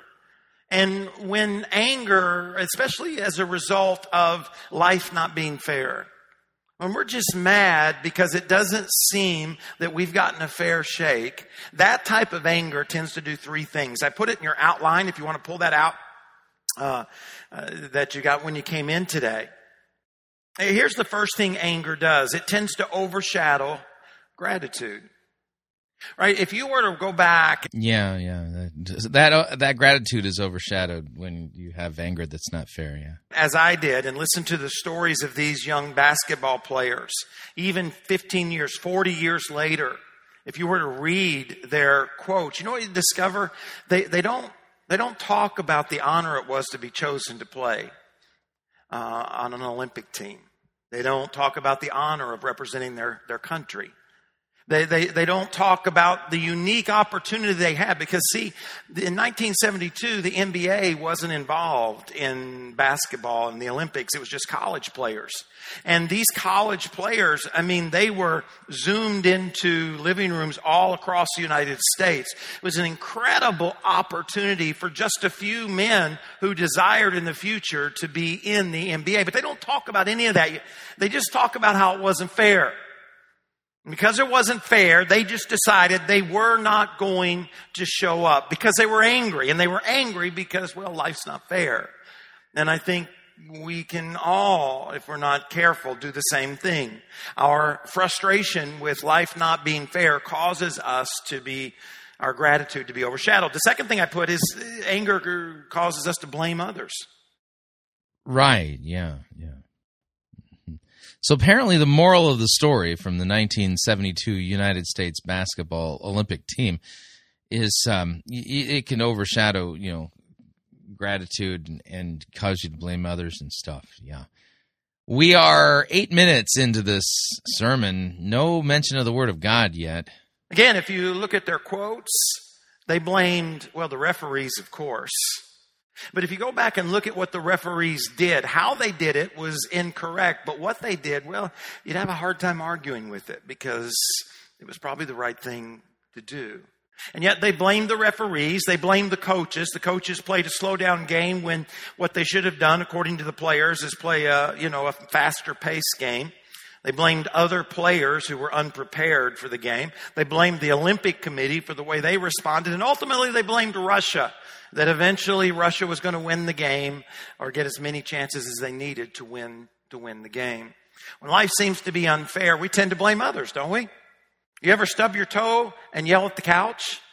As if the couch actually all of a sudden did something? No, the couch had nothing to do with the fact you stubbed your toe. And yet who do you yell at? Well, you blame the couch. Right? You ever have a bad day at work? In other words, what happens at work or on the freeway just doesn't seem fair? The other person got the promotion even though you're the one who comes in early. And you get home and you yell at your family or you, you know, shut the door on the dog's tail or you, take it out on somebody else, even though they had nothing to do with whatever you uh, seem to be unfair. That's what that anger tends to do. It causes us to it overshadows our gratitude and then it causes us to blame other people. And the last thing I put down is that that anger causes us to give up and not show up. And I, and we all, you know, you see this a lot. So, what genre do we put this sermon into? Motivational speech, reflective self talk. I mean, what what do we call this thing? Life's not fair. Therefore, in a desire, uh, an attempt to get even, I'm just going to give up. Yeah. Let me mention a few in ministry that I see. One is in the area of generosity. I see people all the time who step out in some time of uh, Personal experience here, at least that part is. 10 minutes in, no Bible yet. some type of generous activity, whether it be to help their neighbor or to be uh, obedient in their tithes and their offering, but then God doesn't do what the, he, they thought He should. They don't get the check in the mail. They may still have some challenges in their, in their finances while the person who didn't give gets a promotion and has got a brand new car in their driveway. And you know what you call that? Not fair. You sacrificed. You gave in the offering. You gave to help the poor. You gave to grow the church, to reach the world. While the person who didn't, the one driving a new car, sending their kids to private school, living in a bigger home. And what is the temptation in that moment to do? I'm not going to show up next time there's an offering. So, you put money in the offering in order to get a bigger house? And you put money in the offering so that you can send your kids to private school? Yeah, that's weird. I'm going to give up on that. I've been there, done that, tried that. It does not work. Therefore, when the, you know, when the anthem is played, you won't find me up on the stand. We do it sometimes in serving. Right? Maybe we are a part of Mission Saturday or some way we reach out into our community and we love on people and we sacrifice and we help and we care for. And yet it's the person who didn't show up who isn't sick. I'm the one who got sick. I'm the one who got the disease from the very person I was trying to help, not the other. And that just not, that's not fair. And because it's not fair, next time there's a call to serve, guess what? I'm not showing up. I'm not showing up. I'm just going to give up on that. People do it on their dreams. They do it with growth, right? You, you're reading the book that you had to sacrifice to purchase. You went to the conference about how to do your job more effectively, but again, you had to pay for it. And you- You're doing all these things to grow, but the person who didn't read the book and didn't go to the conference got the promotion. Plus, they show up late for work and you're always early. What's the temptation? What does that kind of unfairness, that anger? I'm not showing up at the next conference, I'll tell you what. I'm not going to read the next book, I'll tell you what. I've done that, been there, and it just doesn't work. See, when you and I get trapped by this kind of anger, it overshadows our sense of gratitude and it causes us to give up. And as a result, we, we just don't show up well, what, is the, what does the scripture have to say about life not being fair? There's an incredible story. It's found in Matthew chapter 20. Now, I, I want- All right. So 12 minutes 46 seconds. First beginning rumblings of of a Bible passage that has something to do with this. We are more than a quarter of a way the way through this sermon. And this is the first appearance of the word of God. Okay. read it, and, and it's, it's a little long. It's 16 verses, but uh, you, ne- you need to feel this story. And I just ask this question Who do you relate to in this story? Matthew chapter 20, verse 1. The kingdom of heaven is like a landowner who went out early in the morning to hire laborers for his vineyard. So he goes out to look for some daily workers. When he had agreed with the laborers for a denarius a day, which is a daily salary, so he finds them and he tells them he'll pay them a denarius, which is a, a good, not a bad, but it's a, a generous daily, uh, daily pay, daily wage. And then he sends them into the vineyard. Verse 3. And he went out the third hour. So think about it. They would work 12 hour days. So they'd start at 6 and they would end at 6. So he hired the first group at 6 a.m. and he hires the second group at on the third hour, which would be 9 a.m. And he went out about the third hour. He saw others standing idle in the marketplace. And to those he said, You also go into the vineyard, and whatever is right, I will give you or pay you. And so they went. Again, he went out the sixth hour, which is about noon, and the ninth hour, which is about three. And he did the same thing. And then in verse six, and about the eleventh hour, what is the eleventh hour? One hour before quitting time. All right. This is about five o'clock. He went out and he found others standing around. And he said to them, Why have you been standing here idle all day long? They said to him, Because no one hired us. I'm going to be blunt. This text is too difficult for Troy Gramling. He's going to mess it up. And he said to them, You guys go into the vineyard as well. And when evening came, the owner of the vineyard said to the foreman, Call all the laborers in and it's and pay them. So it's payday, right? This is when you get your check. This is your favorite part of the day. But he does something a little different. He begins with the last group. Those who were hired at five o'clock, one hour before quitting time. And when those, uh, with the last group, to the first. And when those hired about the 11th hour came, each one received what? A full day's wage. A denarius. The same thing he promised those that he hired at 6 a.m. So what do you think? When he gave those who had only worked an hour, what he told those that he hired at 6 a.m., he was going to give them, what do you think those who were hired at 6 a.m. began to believe? They began to think about what are we going to get? If he gave those who worked an hour what he originally agreed to give us, what do you think those of us who worked all day are going to get? I think they started to dream about big screen televisions. I think they started to dream about trips to Las Vegas. I mean, they, they, they started to dream about what they were going to do with all of this, all of this money. When those hired first came in, they thought that they would receive more, but each one of them also received a denarius. Well, how do you think they would respond? Or let me put it a different way. How would you respond? Can you relate to their frustration? Look what happens. When they received it, they did what? What's it say? They grumbled at the landowner, saying, These last men have worked only one hour and you've made them equal to us who have borne the burden of the scorching heat all day long. We've been out there all day long and you're going to give them the same thing you gave us? But he answered and he said to one of them, Friend, am I doing you no wrong? Did you not agree with me for a denarius? Didn't we agree on the price at the beginning of the day? Verse 14, take what is yours and go. But I wish to give to the last man the same as you. Is it not lawful for me to do what I wish with what is my own? Or is your eye envious because I'm generous? So the last shall be first, and the first shall be last. You know, I, I wonder. I wonder if those who were hired at 6 a.m., those who worked the whole 12 hour day, you think they showed up the next day? Or do you think they said, you know, if he's going to pay those who only work an hour the same thing he pays those of us who work 12, I'm not showing up tomorrow? uh, you're adding to Jesus' parable. This particular parable is told in order to tell something profound about the kingdom of God. And you're going to note that the gospel gives equally to everybody eternal life. Whether you believe in Jesus in your dying breath, or you believe in Jesus from the time you were a little tyke, knee high to a grasshopper, doesn't matter.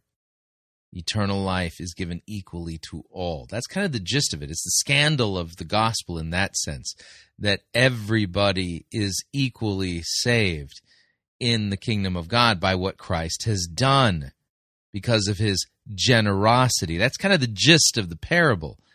And notice he just added to it. Yeah, so do you think those guys showed up next on like day two?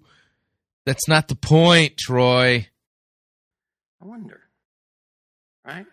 Well, what is it Jesus is trying to teach us? Because if you're like me, you can probably identify with who who do you identify with in the story?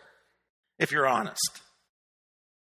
Right? Who do you identify with the most? You identify with the guys and got hired at 6 a.m.? Does it seem fair to you that they got the same that those who worked an hour? Wouldn't you grumble maybe a little bit as well? Somebody who just worked one hour and you worked 12 and you both got paid the same amount of resources. Now, what can we do about being trapped in this kind of frustration that causes us to think that life or to believe that life is not fair? Well, let- let's look at the story. I think we can learn some things. Here's the first thing. What caused their anger? What causes our anger? Why is it we look at the world and we say, this is not fair? In one word, it would be the word comparison. All right? It'd be the word comparison. This is what I put in your notes. We are grateful for God's plan until. And we're not going to look at the until yet. I want us to first realize that at the beginning, we're very grateful. Were they happy to get a denarius for their day's work? They were at the beginning, weren't they? They signed the contract. And not only did they sign the contract, they were excited because it was a generous amount. They went out and they went out with a sense of excitement. Why? Because they liked the plan. Well, God says He has a plan for us. We've looked at this scripture on numerous occasions. Jeremiah 29 11, for I know the plans I have for you, says the Lord. They are plans for good, not for disaster, to give you a future and to give you a hope. In other words, God puts a dream in your heart. And He says, I'm going to do something great with your life. And you, be, you have this. What? What? Now, it just so happens that I actually preached a sermon on this exact text yesterday. hmm Let's let Troy Gramling kind of spin this out. This will be a little bit of a longer program, but when we're done listening to Troy, we'll go ahead and I'll put in the sermon that I delivered yesterday so that you have like a contrast. It's not an official sermon cage fight. No. You see, I can't actually have a sermon cage fight with somebody who isn't actually a pastor and that, you know, at a place that isn't really a church. They're just a church in Potentia. But I think you might want to do some comparative work here because it just so happens I preached on this text yesterday, you know. of destiny and this sense of purpose. And there's those certain things that you, when you think about them, your heart races and, and you get excited to talk about them and, and you're moving in that direction and you're excited. You're passionate about the plan that God has for your life, just like those workers were. Yeah, they they were passionate about being purpose driven. Yeah, that's not what's going on in this text. You, you know, how do you think the workers that were hired at 6 a.m. felt when a group of workers got hired at 9 a.m.? I think they were happy.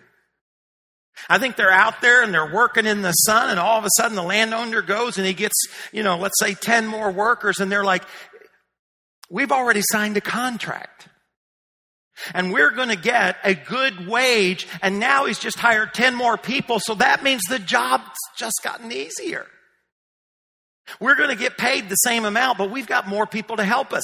Then he goes out uh, again and he hires more, and you're like, oh my gosh, this just keeps getting easier. Isn't this awesome? I'm going to work here for the rest of my life. This landowner, you rock. Right?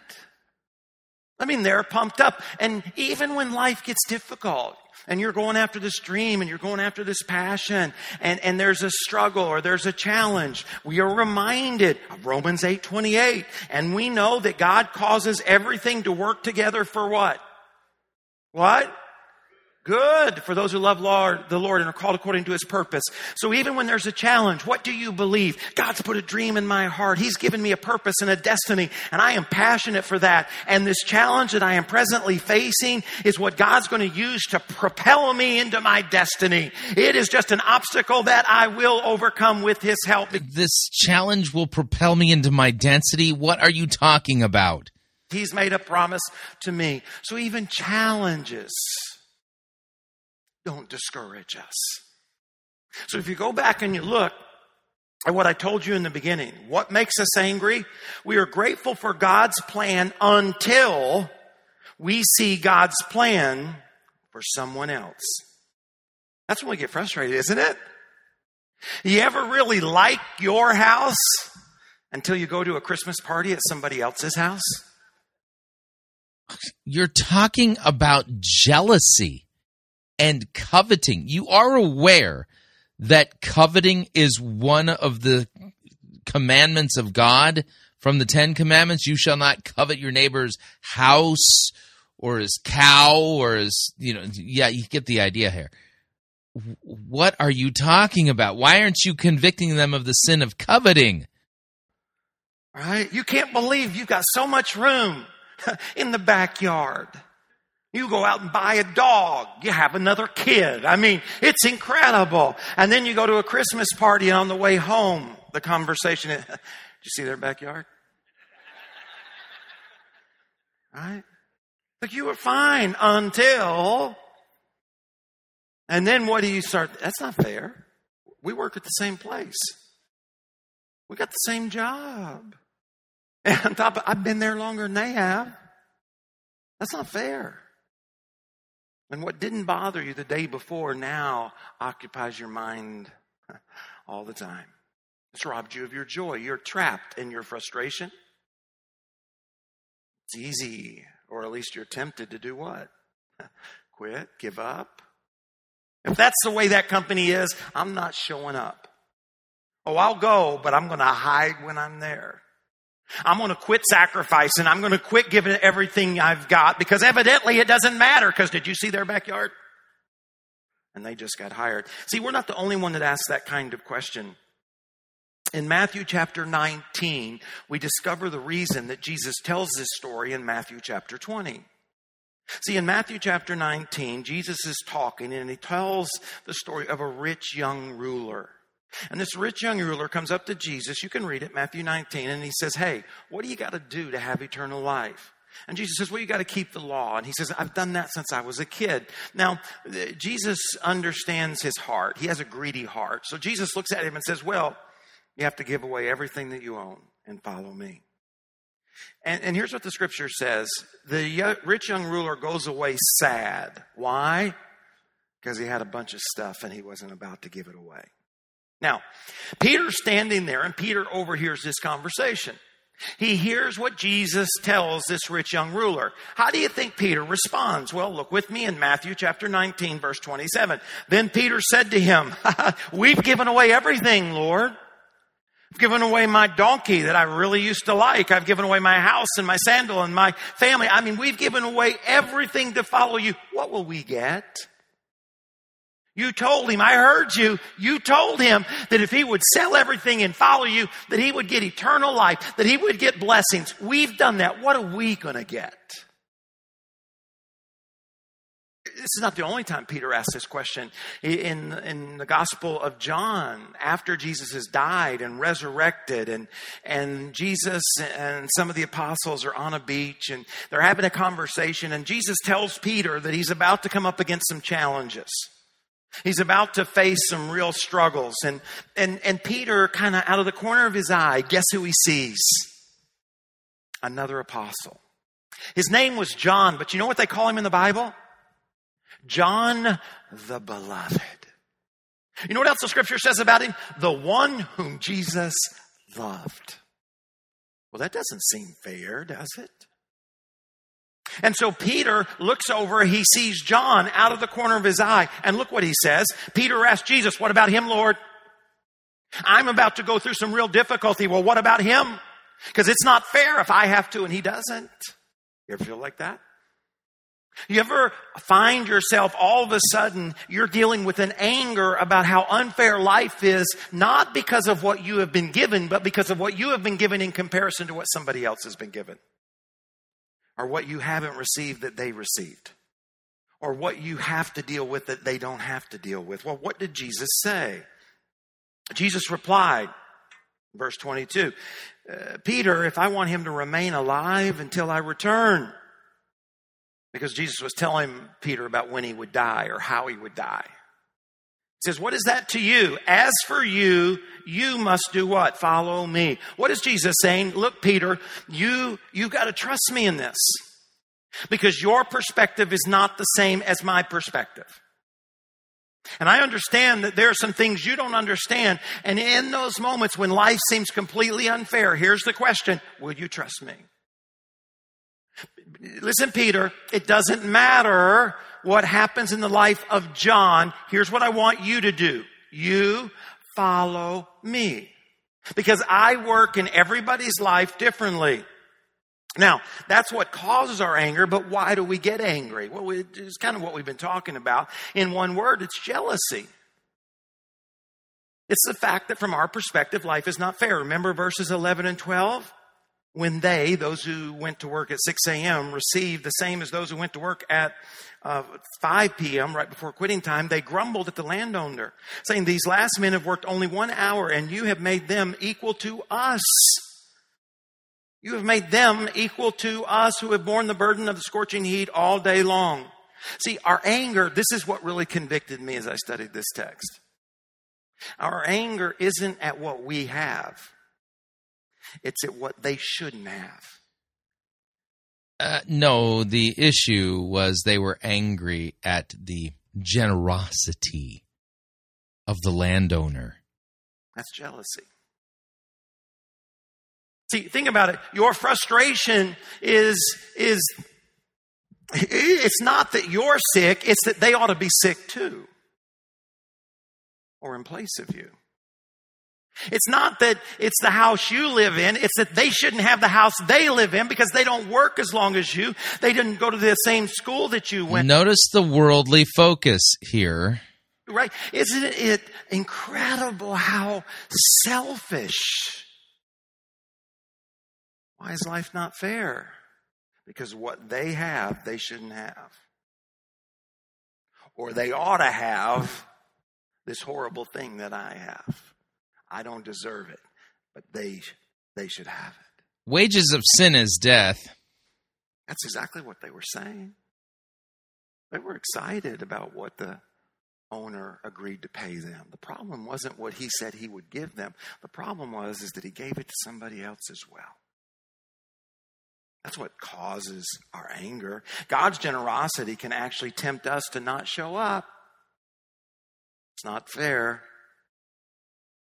Well, who are we angry with? I mean, if we're honest, who are you angry with? Why'd you, why'd you, why'd you give up? Why'd you, why'd you stop showing up in your relationship with your spouse? or your kids or at work or in ministry. Is this group therapy? What is this? This isn't exegesis. Remember? You used to show up. You used to give it everything you got. You used to really sacrifice. Who are you mad at? I mean, if we're honest, it's God, right? I mean, if God's all powerful, all knowing, He's everywhere at one time, if God can do all of these things and for whatever reason He gave it to them and not me, then I'm, I'm mad at Him. And I'll show God, won't I? I'll just not show up. They were angry with the landowner. And in the story, the landowner, of course, is a representation, representation of Christ. Now that's true. What do we want? What's our anger want? When you look around and you realize it and you say, man, this is just not fair. It's just not right. I don't understand why they get this and I don't. I don't understand why this has happened to me. I mean, I've done all these things and yet I'm the one who has to struggle through this. I'm the one that has to deal with this. What is it that we really want? Fairness, isn't it? We just want God to be fair. I mean, after all, I, have been good and they haven't. After all, I've sacrificed and they didn't. After all, I really love you and I'm not so sure they do. We just want God to be fair. But here's my question is do you really? Are you sure you want fairness? That's what we're crying out for. God, this is not fair. Therefore, it ought to be fair. But have you ever looked at the scripture found in Romans chapter 6 verse 23? It says, for the wages of sin is what? death. Now that's fairness. A penalty, right? There's a cost. Now what is sin? Well, sin is a picture word that means missing the bullseye. What is the bullseye? Perfection. So in reality, have we all missed the bullseye? Have we all been imperfect? Well, of course. So do you know what fairness would be? We all die. And it's not just talking about a physical death, it's talking about an eternal death. It's talking about a death of your relationships, a death of your joy, a death of your peace, a death of. Okay, I mean, kind. He's kind of right. I mean, you have to give him like a quarter of a point. The wages of sin is death, death, death, death, death, and death. There's like is you make payments along the way, and then there's a big balloon payment at the end, but it's not exactly quite what he's saying. But okay, I'm kind of glad he's talking about sin, though. I mean, it's it's a little rare. Your hope, a death of your passion, a death of your purpose. That's fairness. The death of your purpose. Ugh, he was doing so well. Is that what you want? See, the reality is. No, I don't want my purpose to die. I'm not sure. When we cry out for fairness, I'm not sure that that's what we're asking for. It says, but the free gift. What is a free gift? Unfairness. Because a free gift is something you do not deserve. It's something you have not earned. It's something that you, it's not owed to you. It's a gift. it's unfair. Gifts are unfair. Gifts are given not because they're deserved or earned or paid for. They're a gift. A free gift of eternal life through Jesus Christ our Lord. So is there a way out? I mean, can you find a, a way to, to, to get out of this anger to. Uh, yeah, how do you find your way out of this anger? So he's talked about sin, he's talked about the death of Jesus, but he hasn't properly connected it to the text, the parable he's supposedly exegeting. Get away from the desire, the temptation to give up. Well, in a word, yes. I wrote this in my notes. While life may not be fair, there are principles to life. Right, principles. Yeah, that would be law talk. That, when implied, bring certain results. Now, let, me show you what I mean. How did Jesus answer Peter? Remember, Peter is the one who heard, overheard the conversation between the rich young ruler, and he said, Oh, well, we've given it all away. What do we get? Well, what, what did Jesus say? Well, in Matthew chapter 19, he says this, and everyone who has given up houses or brothers or sisters or a father or a mother, children or property for my sake will, circle that word, doesn't say might, maybe, could, if, no, will receive a hundred times as much in return and will inherit eternal life. Now think about that for a moment. What will we get? Now we know Peter got some difficulties. Peter eventually was crucified upside down. I mean, so he's asking this question, what we get? And what does Jesus say? He says, you're going to get a hundred times more. But in order to receive the hundred times, what has to happen? What does the scripture say? Does everyone who has what? Given up. In other words, in order for you to experience the blessing, you have to do what? You have to go through the difficulty. What is Jesus trying to say? He's trying to say that there are times in life when it is going to seem from your perspective that life is not fair. Uh, what? I, I I don't know. I this is just bizarre to me. We continue. But that is just your perspective. Here is the principle or here is the promise. Anything that has been taken from you is going to be returned back to you a hundred times over. The question is, is are you going to trust me when it feels unfair? When it seems like you're being taken advantage of, when life is not going your, are you going to show up? He says, but many who are greatest now will be least important then, and those who seem least important now will be greatest then. Again, what is he saying? Your perception is not the same as mine. Your perspective is not the same as mine. Uh, the wisdom writer says there's a way that seems right unto men that leads to destruction. In other words, God says, I, I look at things differently, just as you and I look at things differently from our three year old. They can't comprehend our perspective because of the difference in maturity. And Jesus is just being really clear in Scripture here. He's saying, Look, here's the ultimate principle I'm going to bless you.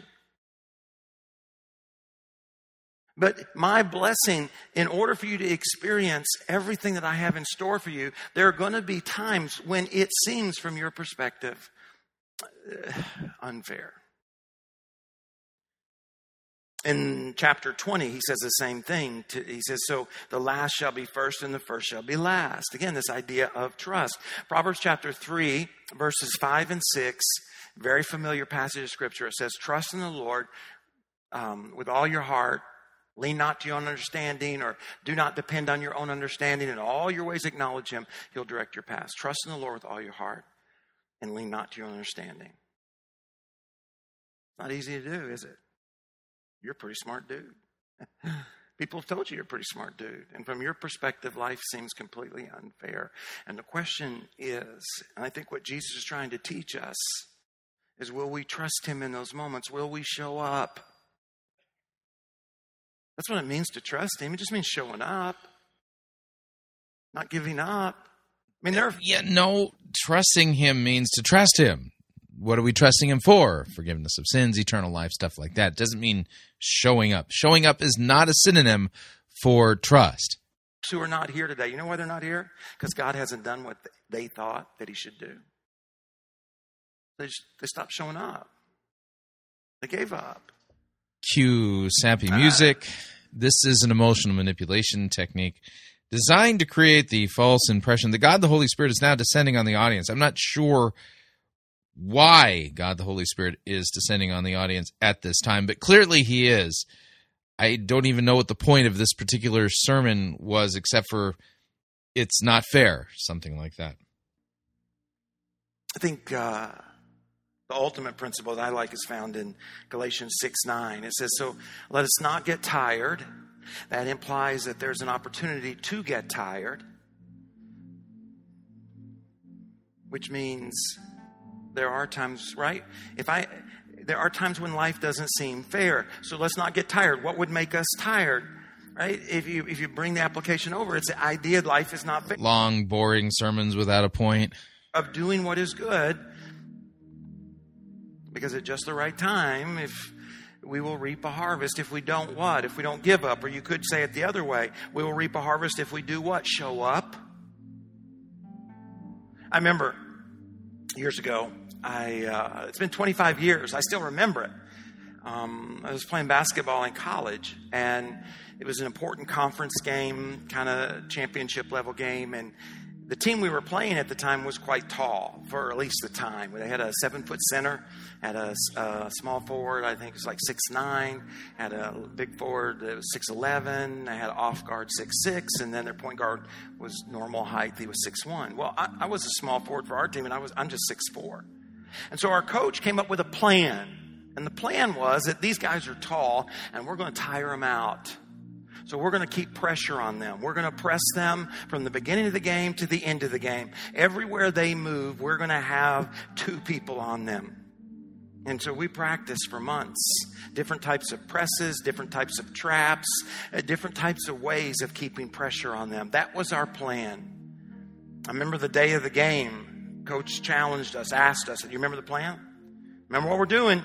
And all game, you know, the whole first half, he'd be like, keep the pressure on, keep the pressure on, stay with the game plan. And I remember when the halftime buzzer went off, we went to the dressing room, and um, there was some tension in the room because we were losing by double figures. And the tension in the room was simply this as players, as we looked at one another, is are we going to show up in the second half? And here's what I mean by that are we going to stay with the game plan? See, because it seemed like the game plan wasn't working. Because the goal of the game is to be ahead, not behind, and we were behind, not ahead. Do we stay with it? well, I think the reason I remember it is because we did. We went out and we continued to do what the coach had challenged us to do. And it was interesting because at the end of the game, we weren't behind by double digits. We actually ended up winning the game by double digits. And I am convinced that the reason we won the game is because we we trusted the coach. Right, yeah. See, it's just like that with Christianity, you know. Because, you know, the parable of the tenant and the the denarius and the workers in the field stuff. It, it, yeah, Jesus is like basketball coach. Yeah, I, I I have no idea what he's saying. Uh, all I'm hearing at this point are words, words, words, words, words. But I don't know what any of this means because he's not exegeting this text. I have, I mean, literally, I don't think I've I better understand Scripture. I fear that I may understand Scripture less after hearing this this thing that is supposed to be a sermon. Showed up. I, I want to challenge you today to make that same kind of commitment because all of us in life will have those moments when life seems unfair. And I, can I ask you, will there ever be a time when your spouse looks over and, and you won't show up? You won't be on the podium? You, you gave up somewhere along the way.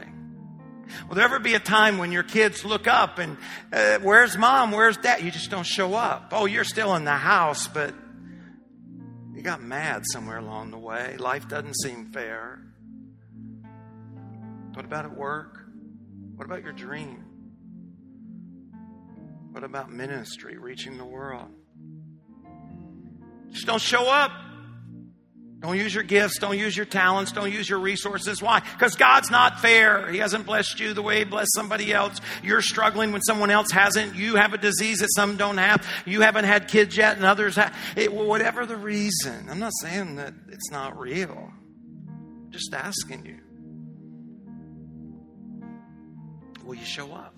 Will you and I do what those Yeah, will you show up? Big basketball players Right, because you know basketball players showed up, so you, you should too. were unwilling to do? You don't want to be unwilling. You you got to be willing, like a basketball player. Show up. Yeah. Would you bow your head? No. I you know okay, so I have no idea what that was about. I mean, that was just like verbal nonsense. I yeah.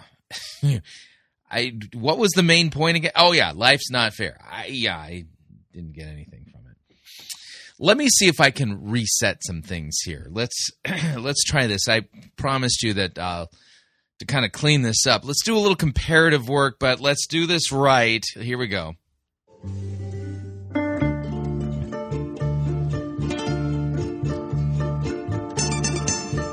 Bum bum bum. Bum bum bum. Bum bum bum bum.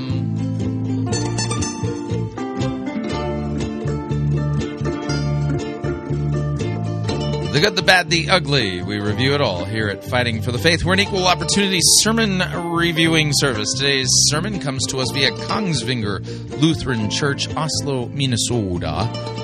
Pastor Chris Rosebrough presiding. The name of the sermon is The Gospel Makes Us All Equal. The text that forms the basis of this particular sermon is Matthew chapter 20, verses 1 through 16. I don't think I need to say any more. I think you get the point. Let's get to it. See if you notice the difference between the two. Here we go.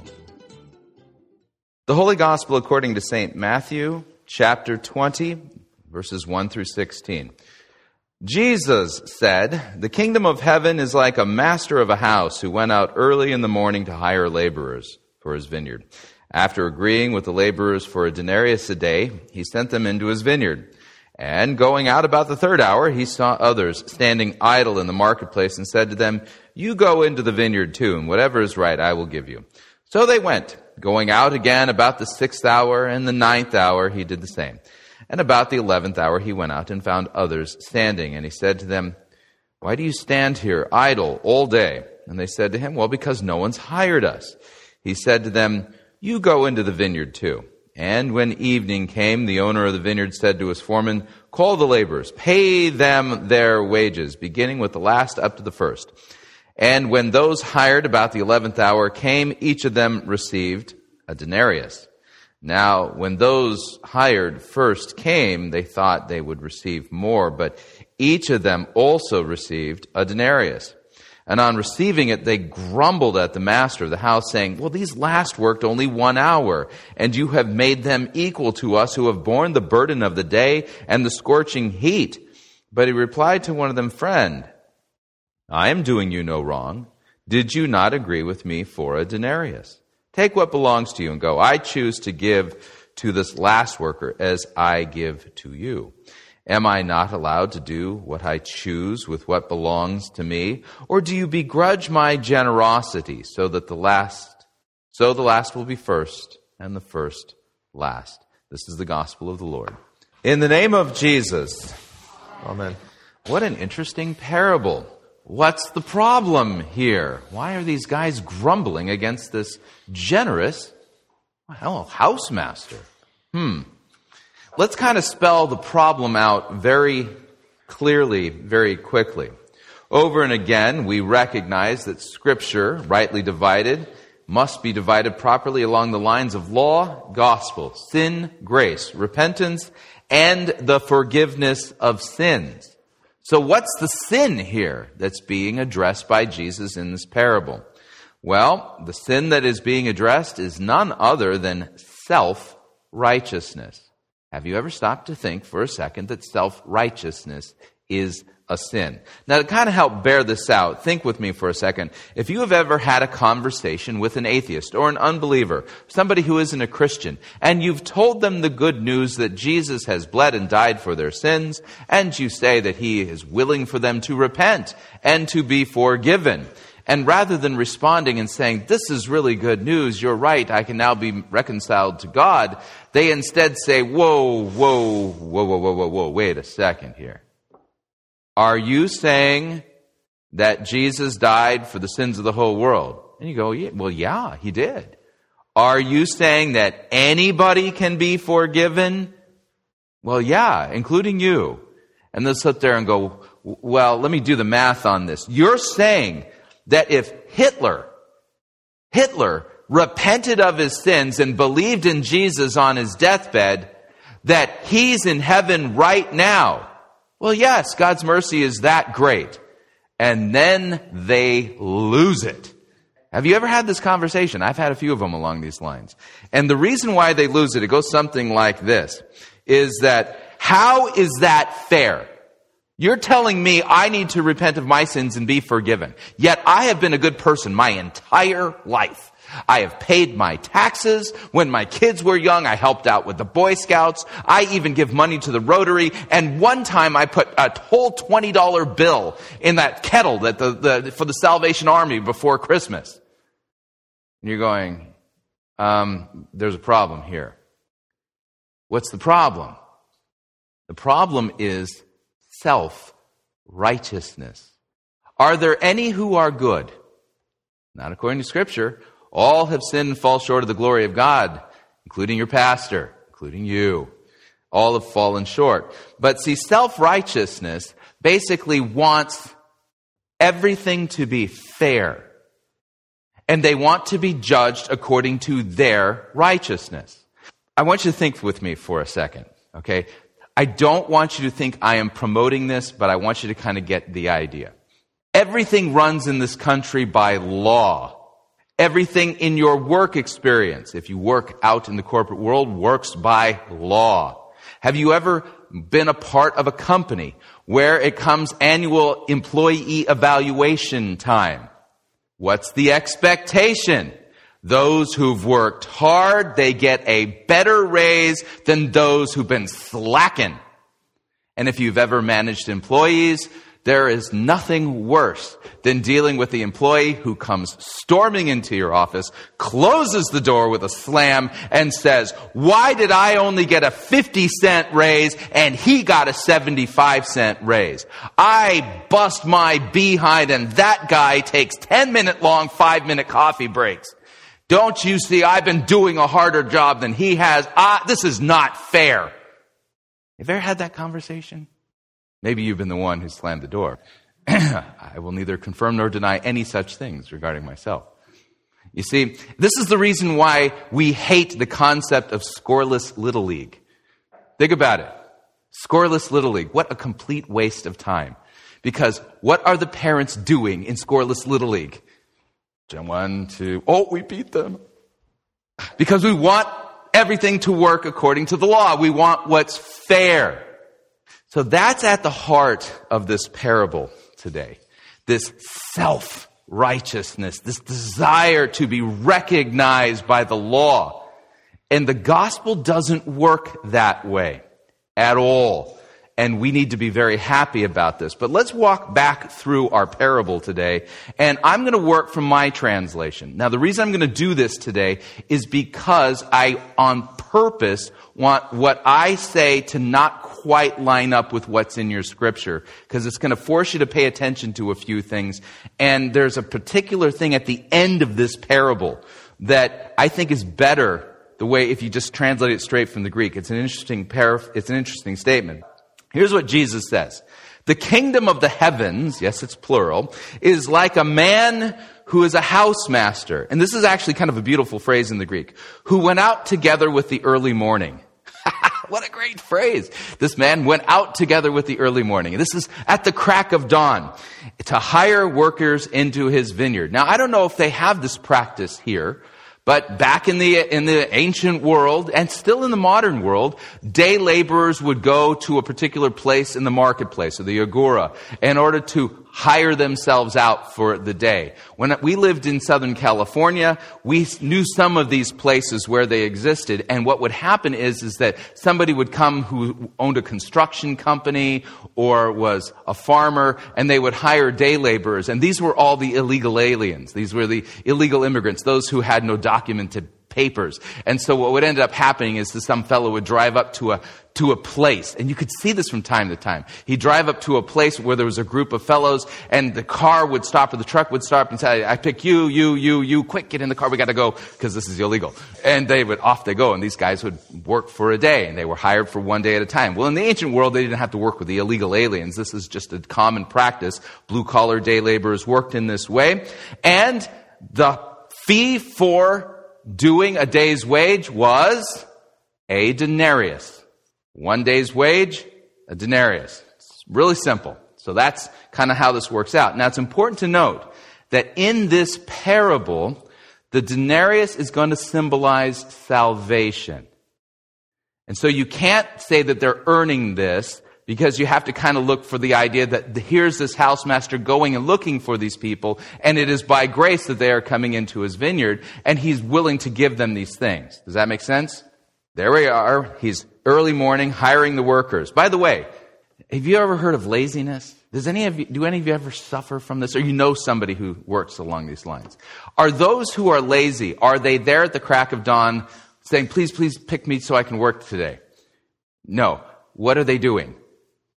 Leaping. So keep this in mind as the day progresses, the quality of the day laborer is dramatically diving. And so you can kind of think of it this way. As he hires these people, you've got the ambitious folks at the beginning, the guys who are working off a hangover, you know, about nine in the morning, and then the people who slept in past lunch, who clearly have way too much time on their hands. They're not really ambitious. And so the rabble level continues to rise with each passing cycle through. Keep that in mind. He went out together with the early morning to hire workers into his vineyard. Having made an agreement with the workers for a denarius for the day, which is the standard rate, he sent them out into his vineyard. And having gone out around the third hour, isn't this interesting? Watch the hours. In the early part of this parable, they kind of punctuate the same hours of Jesus' labor on the cross. Six in the morning, his kangaroo trial. Nine in the morning, him being nailed to the cross. Noon, three in the afternoon. It's fascinating how that, that lines up. So, made an agreement with him. So, having gone out around the third hour, so this is nine in the morning, he saw others standing idle in the marketplace. And to those he said, You also, you go into the vineyard, and I will give you whatever may be right. And the ones, and the ones went. And again, having gone out around the sixth hour and the ninth hour, he did similarly. And then having gone out around the eleventh hour, this is five at night.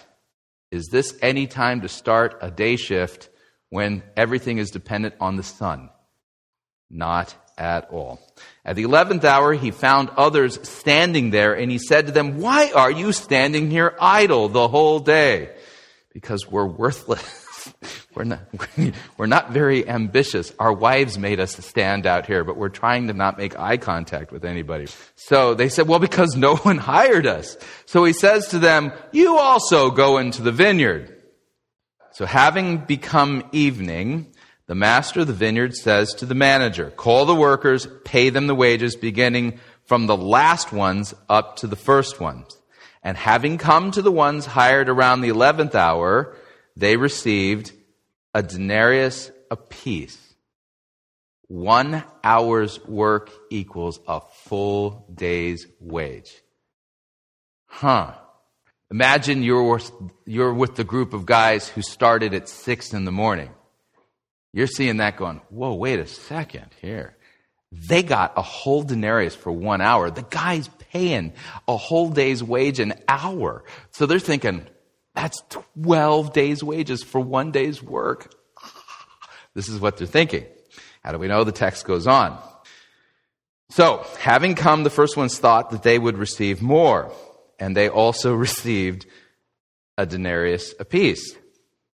And then, having received it, they were grumbling against the housemaster, saying, Those last ones did one hour, and you made them, and here's the rub, you made them equal to us. Oh boy. There's the problem. You see, the law doesn't make us equal. The law actually makes us all kind of different. But the gospel makes us all equal. You made them equal to us, they said, the ones having borne the burden of the day and the burning heat. Keep that picture in your mind. We'll come back to it. But the one having responded said to one of them, friend. And the Greek here is actually kind of funny. It's not friend like, hey friend. It's more like, hey buddy. It's a little more terse than that. It's, yeah, we're not really friends, but I'll call you friend. Hey buddy, I'm not wronging you.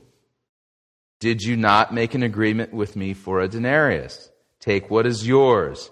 But I want to give this last one as I also gave to you.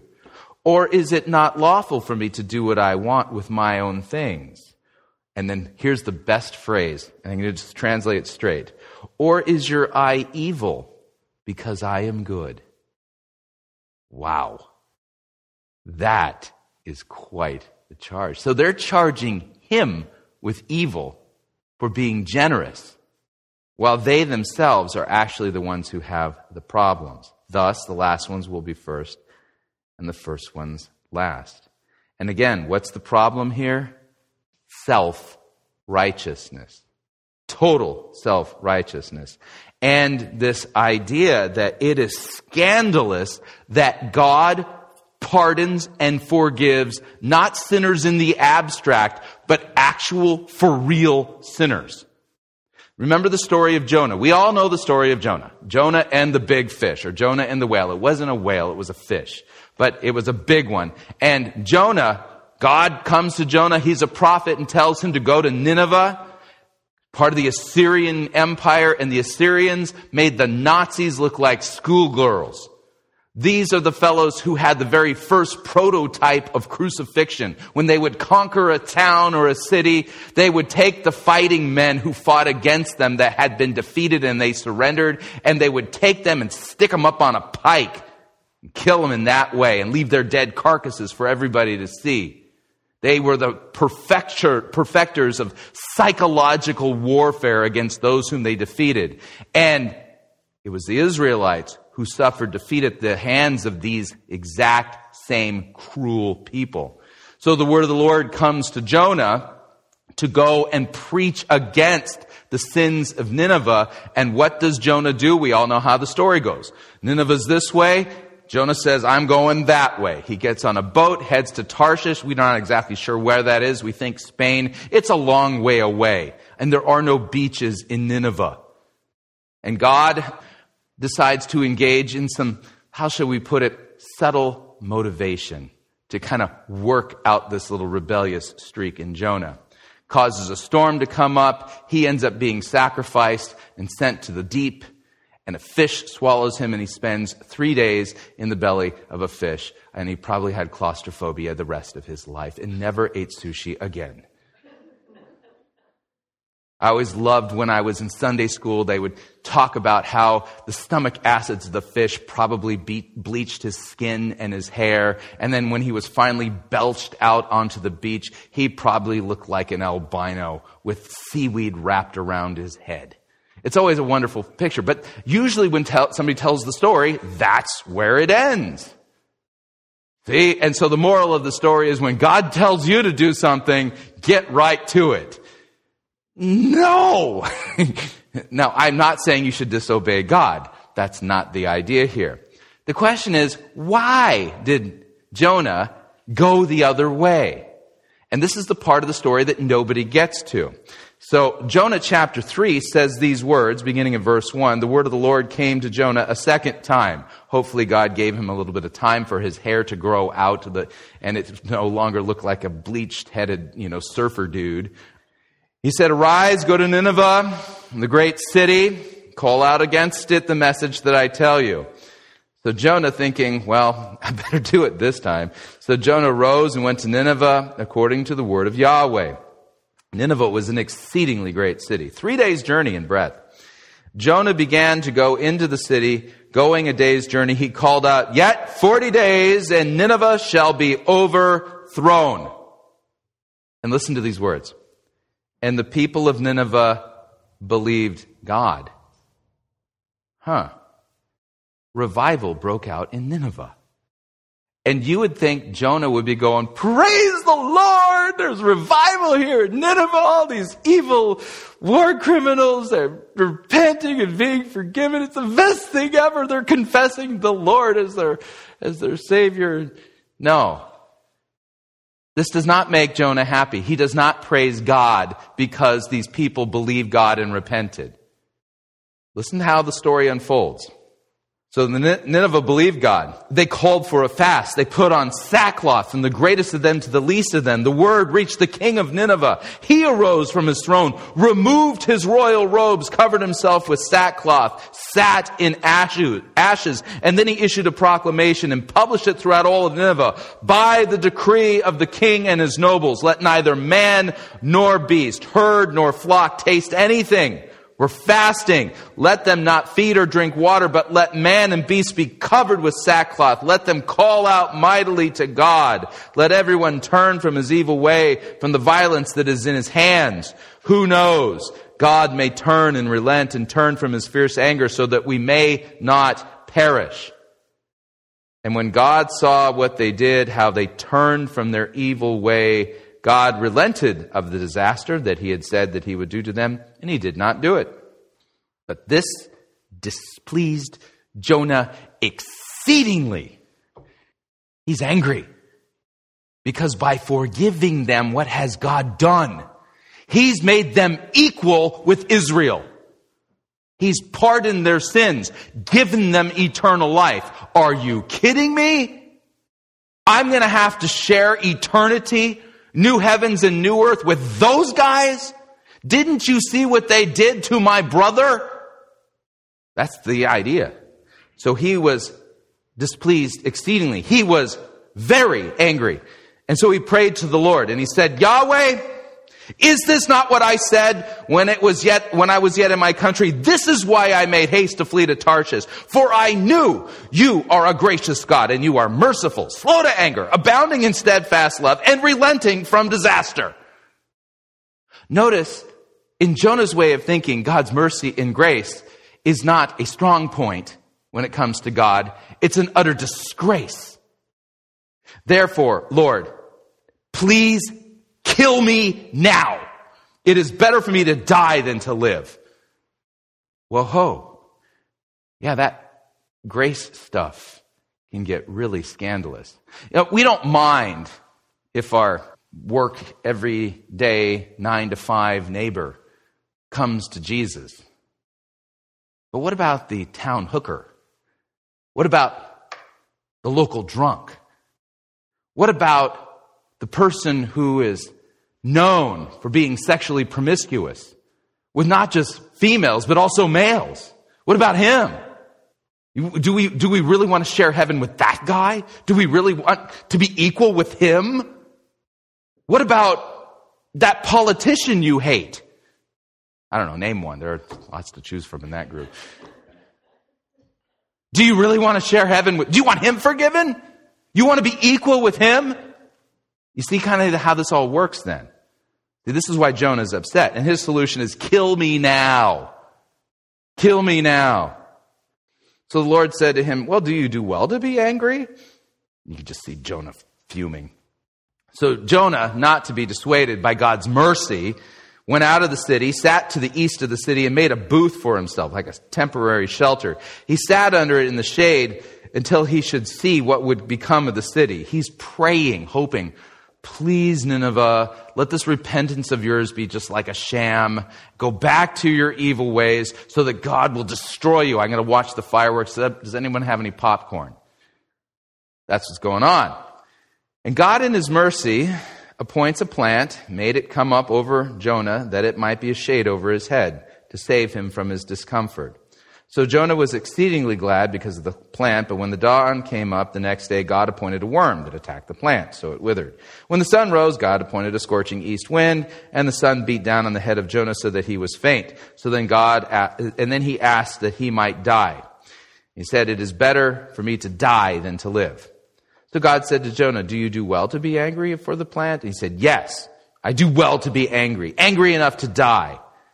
And Lord said, You pity the plant for which you did not labor, nor did you make it grow, which came into being in a night and then perished in a night. And should not I pity Nineveh, that great city in which there are more than 120,000 persons who do not know their right hand from their left, and also much cattle? You know, Jesus, speaking against those who in his day refused to repent of their wickedness, refused to repent and trust in him for the forgiveness of their sins, he said to them that Nineveh would rise up and condemn them on the last day, affirming that these Ninevites truly had received God's mercy and a full pardon. And it's scandalous. You think of the scandal of the Nazi war criminals. A while back, I told the story of Pastor Gerecke who was an LCMS pastor right after World War II, who was asked to stay on after the war in Germany and to be the pastor and chaplain for the Nazi war criminals who were on trial in Nuremberg. And at first, none of these guys really wanted to have anything to do with this fellow. But through the preaching of the word and the proclamation of Christ, Six of these Nazi war criminals, all of them who hung on the gallows for their crimes, repented of their sins and were forgiven. One of them, as he was ascending the gallows, Pastor Gerecke was there to watch him leave this earth. One of them said to Pastor Gerecke, I will see you later. And he rightly died for his crimes against humanity. The government is not given the power to forgive sins, only to punish them but we are given the authority to forgive. And a Nazi war criminal who has the blood of millions on his hands can be forgiven by Christ. And he chooses in the 11th hour to give them full salvation. The same salvation he's given to you, you who've been baptized when you were infants at this font and have lived your lives believers in Christ, He gives you the same salvation that He gives to them. And it's scandalous. But see, that's how it works. Now, if you remember, bore the heat of the day, the parable says. And I noted the fact that the hours mentioned in the parable line up with the events of Jesus' crucifixion. And I would like you to think of it this way Jesus, on a Friday afternoon, began his work early in the morning, crack of dawn. He was put on trial, and he was found guilty of crimes that he did not commit, but crimes that you had committed, that I had committed. At nine in the morning, he was marched out to Golgotha and nailed to a cross, and spent the rest of the day laboring and suffering under the heat of God's wrath for your sins and for mine. the text tells us this from Luke. Two others who were criminals were led away to be put to death with Jesus. And when they came to the place that is called the skull, there they crucified him, the criminals, one on his right and one on his left. And Jesus said, Father, forgive them. They do not know what they are doing. And then they cast lots, divided his garments. And the people stood by watching, but the rulers scoffed at him, saying, He saved others, let him save himself. If he is the Christ, God's chosen one. The soldiers also mocked him, coming up and offering him sour wine and saying, If you're the king of the Jews, save yourself. But see, he wasn't saving himself, he was saving you. There was also an inscription over him, and it read, This is the king of the Jews. Now, one of the criminals who were hanged railed at him, saying, Are you not the Christ? Save yourself and save us. But the other rebuked him, saying, Do you not fear God, since you are under the same sentence of condemnation? And we indeed justly, for we are receiving the due reward of our deeds. But this man has done nothing wrong. Now consider the occasion. These two criminals are rightly being punished for their crimes. And their crimes had risen to the level that they had earned for themselves the death penalty. One, even in his death pangs, the suffering he is going through for his own sins, mocks Christ. The other rightly confesses that he is getting what he deserves, but Jesus is not. That is what we call a confession of sins. Now, note, he is not very far from dying. Not very far at all. Hours at this point. He's already beginning to experience death. He is on his deathbed, and his deathbed is raised straight up. And here's what he says to Jesus a wonderful prayer Jesus, please remember me when you come into your kingdom. Hmm. He confessed his sins and didn't even have the audacity to ask Jesus to forgive him. He just said, Please remember me. To be remembered by God is to be saved. For God to remember you is a good thing. For God to remember your sins is a terrible thing. Please remember me when you come into your kingdom. And then these scandalous words this man who is not even capable of working an entire hour in God's vineyard is literally at the verge of his own death. Jesus said to him, Truly I say to you, today you will be with me in paradise. And we sit there and go, What? If he were a smoker, he didn't even have time to put his cigarettes in the trash. If he were a drunk, he hadn't even sobered up. He's a criminal who's being punished for his crimes, and rightly so. And in the midst of all of that, just hours before he dies, Jesus gives him a full and complete pardon. You see it? You see, and the reason for it is quite simple. Is because there Jesus was putting in his long day's work so that he can earn a denarius. And the text goes on. It was about the sixth hour. There was darkness over the whole land until the ninth hour. When the sun's light failed, the curtain of the temple was torn in two. Then Jesus, calling out with a loud voice, said, Father, into your hands I commit my spirit. And having said this, he breathed his last. And now, when the centurion saw what had taken place, he praised God, saying, Certainly this man was innocent. I would beg to differ, because Isaiah is so clear on this, that on Jesus, God had laid the iniquity of us all. And on the cross, Christ bleeds and dies for all of your sins. He's punished in your place. He put, he endures the heat of God's wrath in the middle of the day. And he earns that denarius. And now the scandal is this. He comes and he slips it in your pocket and he says, I don't need this. You do. Take it free. And it's scandalous. And it's so amazing. You see, our Old Testament text today said these words My thoughts are not your thoughts, neither are my ways your ways. How many times have we heard those words? A bazillion times. Usually we say them in the context of things that don't make any sense. Well, God's thoughts are not our thoughts. I don't get it. I don't understand it. But notice the context in which these words are spoken. Seek the Lord while he may be found. Call upon him while he is near. Let the wicked forsake his way and the unrighteous man his thoughts. Let him return to Yahweh so that he may have compassion on him and to our God, for he will abundantly pardon. For my thoughts are not your thoughts, neither are my ways your ways. As far as the heavens are higher than the earth, so are my ways higher than your ways, and my thoughts than your thoughts. We never think of forgiving. Scandalous.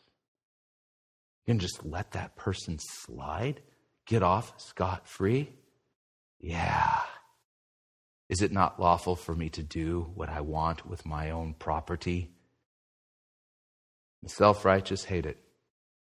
They want to be judged by what they do. They think it's not fair. And I agree. According to the law, it is not fair. Instead, it is merciful. I don't want what's fair from God because I need mercy. And so do you. And this is why it's good news that anyone repents whether they are a child or an old man on his deathbed. The angels rejoice equally because the King of the universe pays everyone the same equally as a gift because he's the one who earned the denarius that one Friday on Golgotha. In the name of Jesus, amen. So, did you uh, detect the difference between? Yeah, I, I think it's readily apparent. One was clear, the other was, yeah, I don't know what that was. So, what'd you think? Love to get your feedback. If you'd like to email me regarding anything you've heard on this edition or any previous editions of Fighting for the Faith, you can do so. My email address is talkback at fightingforthefaith.com, or you can subscribe on Facebook, facebook.com forward slash pirate Christian. Follow me on Twitter, my name there at Pirate Christian. Till tomorrow, may God richly bless you in the grace and mercy won by Jesus Christ, his vicarious death on the cross for all of your sins. Amen.